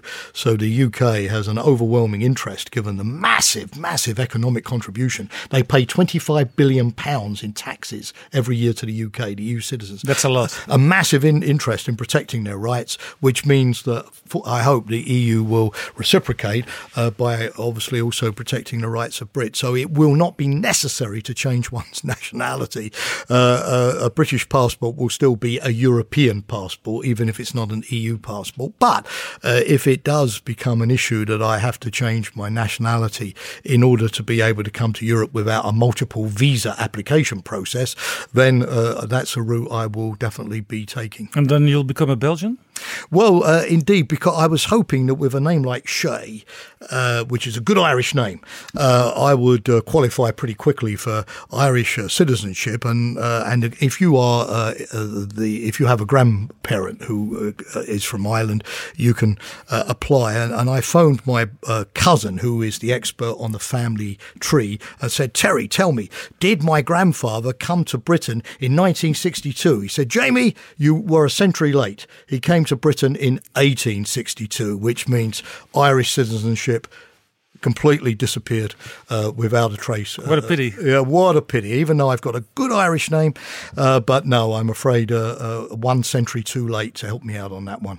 We mentioned the INF Treaty. Yeah. You you think still there's a chance of having it uh, the way it should be? Well, uh, it, it's not looking good. Let's be frank. Uh, there is a possibility. Uh, six months to go, but given the Russian statements, uh, Russia putting the blame on the US and NATO, arguing that it's the deployment of NATO missile defense systems which represents a threat to Russia. So uh, they believe that we have caused the problem, not themselves. Uh, Russia is still in denial that this missile, the so-called SSC-8, really flies more than 550 kilometers. so if the Russians are not willing to say yes, we've violated uh, and be okay. We have an interest in preserving the INF Treaty. So sorry, mea culpa, and we'll come in compliance. Uh, then I, I, don't see the treaty continuing. So uh, it doesn't look good. I mean, if you're a betting man, and, and it uh, seems would you would you bet on it? So I think, as the Secretary General of NATO has said, we do have to start preparing uh, for the post INF world, even if some people would still be hoping that there could be a you know a Russian change of heart at the last minute. And it seems for Donald Trump, it doesn't matter that much either. Well, I, I think we need to take a new look at arms control. I've said uh, it, it's not bad if one treaty disappears if something else takes its place. For example, in the 1970s, we had strategic. Uh, nuclear treaties called SALT. Uh, the young generation listening won't probably remember that, obviously, but it stood for Strategic Arms Limitation Talks. And that went through the Nixon administration, the 70s. Uh, but the problem with that was that it allowed both the Soviet Union and the United States to increase the number of missiles to a ceiling. So it didn't reduce at all. It just put limits. So Ronald Reagan came along and said, that's no good. Let's replace it with something better called START. The, the big word there is the R word for reduction, which actually reduced, and we still have that today. So I'm not against per se uh, getting rid of a uh, of a bad agreement, but you need to replace it with a new agreement and, and a, better. better agreement. Now there is a problem in the world today, which is that when the INF Treaty was concluded in 1987, only the United States and the Soviet Union, with the exception of a couple of French missiles, had intermediate range ground missiles. So uh, they could get rid of their weapons, and that was almost a global ban. But today we've got Iran, we've got the Korea, North Korea, we have uh, China with a, a, massive number India, of those missiles. Pakistan. India, Pakistan. Thank you. Completely correct. Yeah. So there is now the issue that we need to bring in some of these others. So uh, my only hope is that there will be now some new thinking, uh, because both Russia and the US have expressed, believe it or not, a common a common concern about the proliferation of these missiles in other countries. So uh, you know, if it can be what the French call a mal pour un bien, something bad that produces something good, then we'll we'll see. But it can't be a situation which leaves us with nothing, because uh, to my mind, that would not serve security.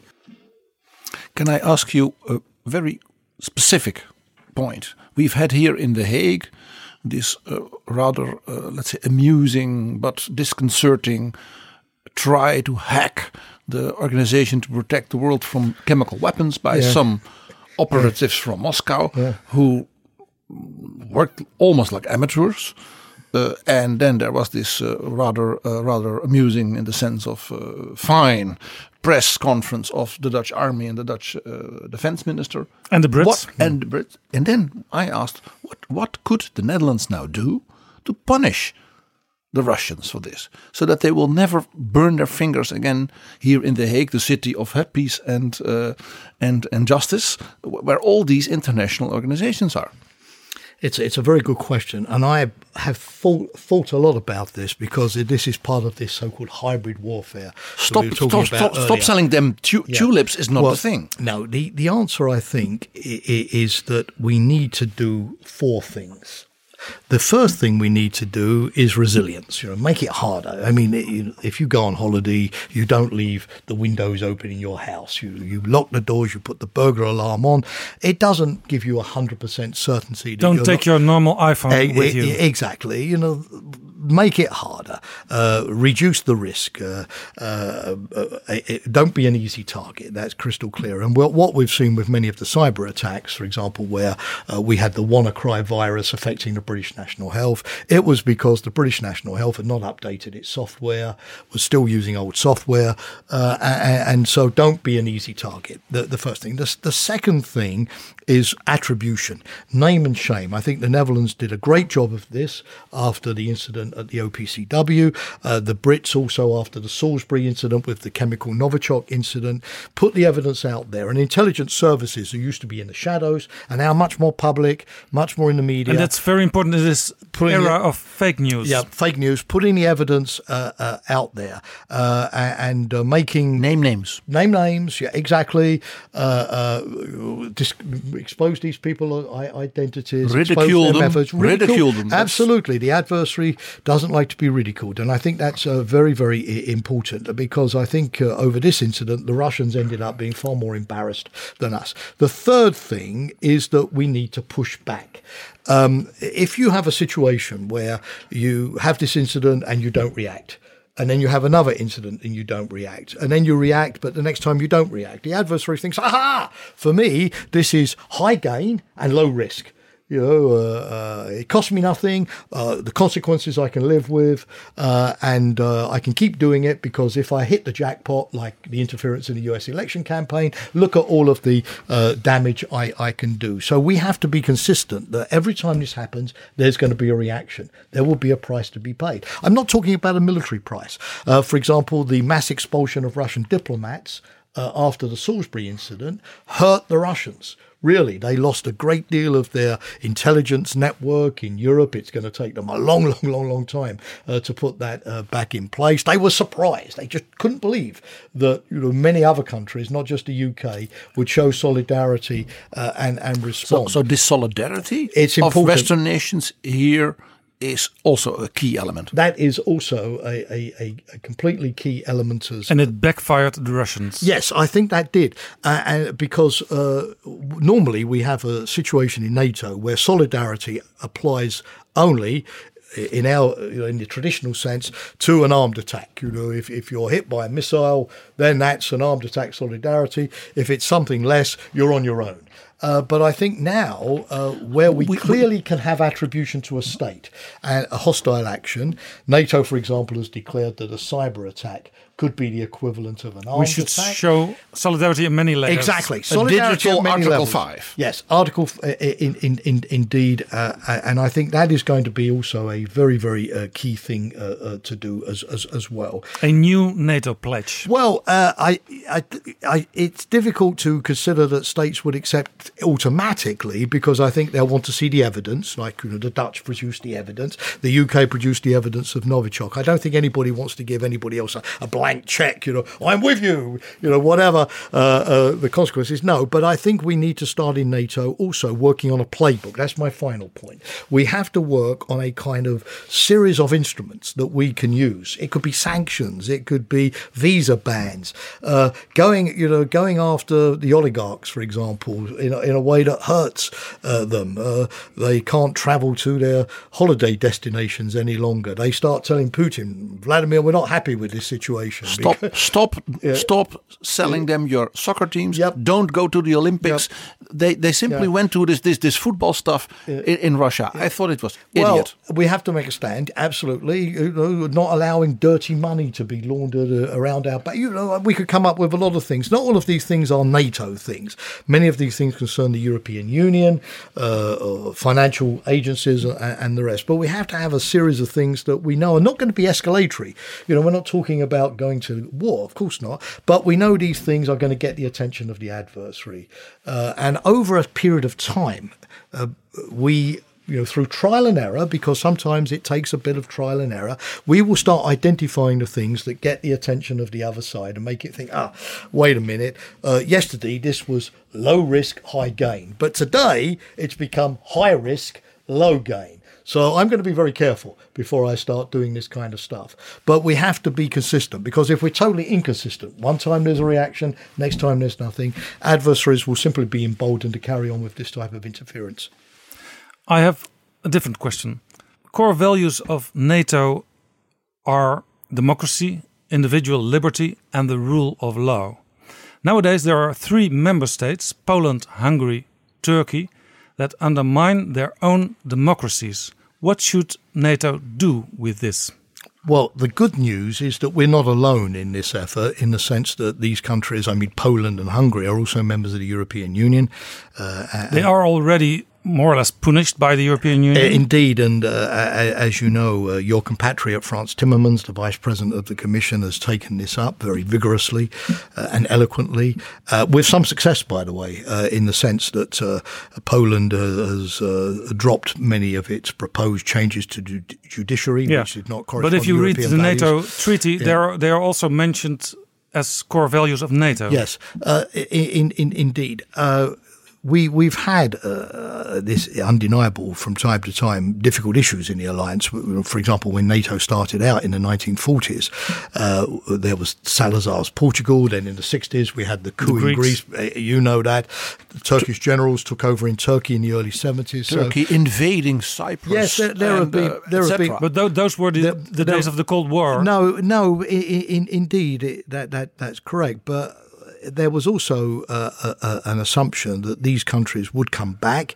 uh, even if there were temporary, uh, uh if you like, uh, uh, diversions from democratic values. And, and, secondly, it was better to keep them inside the alliance, where you still had influence, where you had leverage, where they obviously themselves knew that you know to have influence they had to respect those values, have them have them inside than out. I mean, if you take the case of Turkey do you think that our security would be uh, improved if Turkey was outside the alliance? I, I generally don't believe yeah, but, that. But, and we'd have less, less leverage. So I, I, agree with you that these are not easy issues to, yeah. to, to solve. And, countries like Poland yeah. and Hungary want to stay in NATO. Oh, very much so. At all costs, yes. almost. No, they, they very much so. And again, uh, let's look at the ballot box. I mean, for example, I'm not taking sides in any party political debate, but you see that the opposition in Poland is now ahead in the opinion polls. It's close. I can't predict the outcome of elections, but fortunately, in a democracy, you do get to uh, change the uh, the government. Uh, demonstrations in Hungary. Dem- yeah, demonstrations in Hungary. Uh, you saw that uh, Prime Minister Orban has decided he wants to stay in the European People's Party a group and so on. So it, again, it, it's not easy. Pressure has got you. Obviously, can be applied. How to do that most productively? Sometimes behind the scenes might be better, but we are still fortunately dealing with countries, Turkey included, that do have democratic elections in Turkey as well. Uh, uh, Prime President Erdogan has been a dominant voice in recent years and has won many, many electoral victories, but uh, coalitions of the opposition in municipal elections and so on. So, what I'm trying to say is that uh, as long as these countries have elections and proper dem- democratic processes, uh, uh, the pendulum does swing and, and, and, and will swing. but it's better to keep the family together and ultimately you know, get everybody back on an even track, I believe, than to start throwing people out because that doesn't solve the problem. And I don't think it would be uh, to the advantage of our security to, to, to, to, to do that. I hear Lyndon Baines Johnson on J. Edgar Hoover. It's better have him inside the tent pissing out than outside the tent pissing in. Well, it, it, that was a very famous politi- political expression, yeah. But uh, but uh, but NATO, you know, has obviously from time to time had these kind of strains. It's normal you know, when you have 30 countries are, are, are around the table. We were talking about the United mm. States a moment ago. The, but, the, the, but, I, but, I, think one of the alliance's great advantages is, is to play the long game uh, and wait uh, and work behind the scenes, as happened with Portugal, as happened with Greece, Turkey in the past, so many other countries. So those countries you know, return fully into line with uh, democratic uh, uh, standards. What do you think of, about the suggestion of the two former NATO ambassadors from the US that NATO should review annually each ally's democratic practices? Well, it's not the best, to be honest with you, Yap, it's not the best organization to do this. Uh, I'm not trying to say that NATO should shun the responsibility, but it's a collective defense uh, organization. That's what it's for, that's what it's good at. Uh, you have far better bodies uh, like the Venice Commission, like uh, the uh, Council of Europe, the Organization for Security and Cooperation in Europe. I the Council the of Europe, Russia is a member state. That's true, uh, but that, but their job, their job, their expertise uh, with their lawyers and their analysts is to look at you know the domestic scene and to come up with uh, qualified judgments on you know when, when is a, a court or an election in line with the constitution, when is the media free or, or not free. That they are frankly better positioned to make those kind of judgments. NATO is very good at judging a country's defence spending, defence capabilities, the quality of its equipment. You know, everybody has their particular role, and, and I don't think we would be well served by asking NATO to do things that, frankly, are, are, are not its core business and where it doesn't have uh, the qualifications to, to, to do that. Uh, others are better placed to do it. Jamie Shea, thank you very much for this conversation. Thank you for the opportunity. I greatly enjoyed it.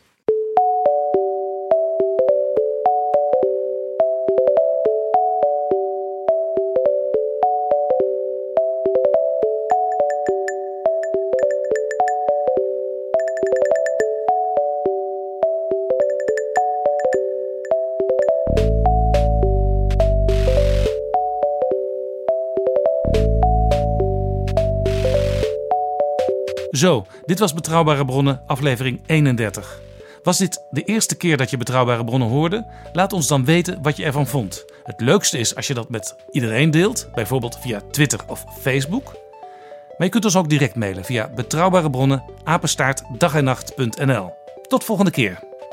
Betrouwbare bronnen wordt gemaakt door Jaap Jansen in samenwerking met dag en nacht.nl.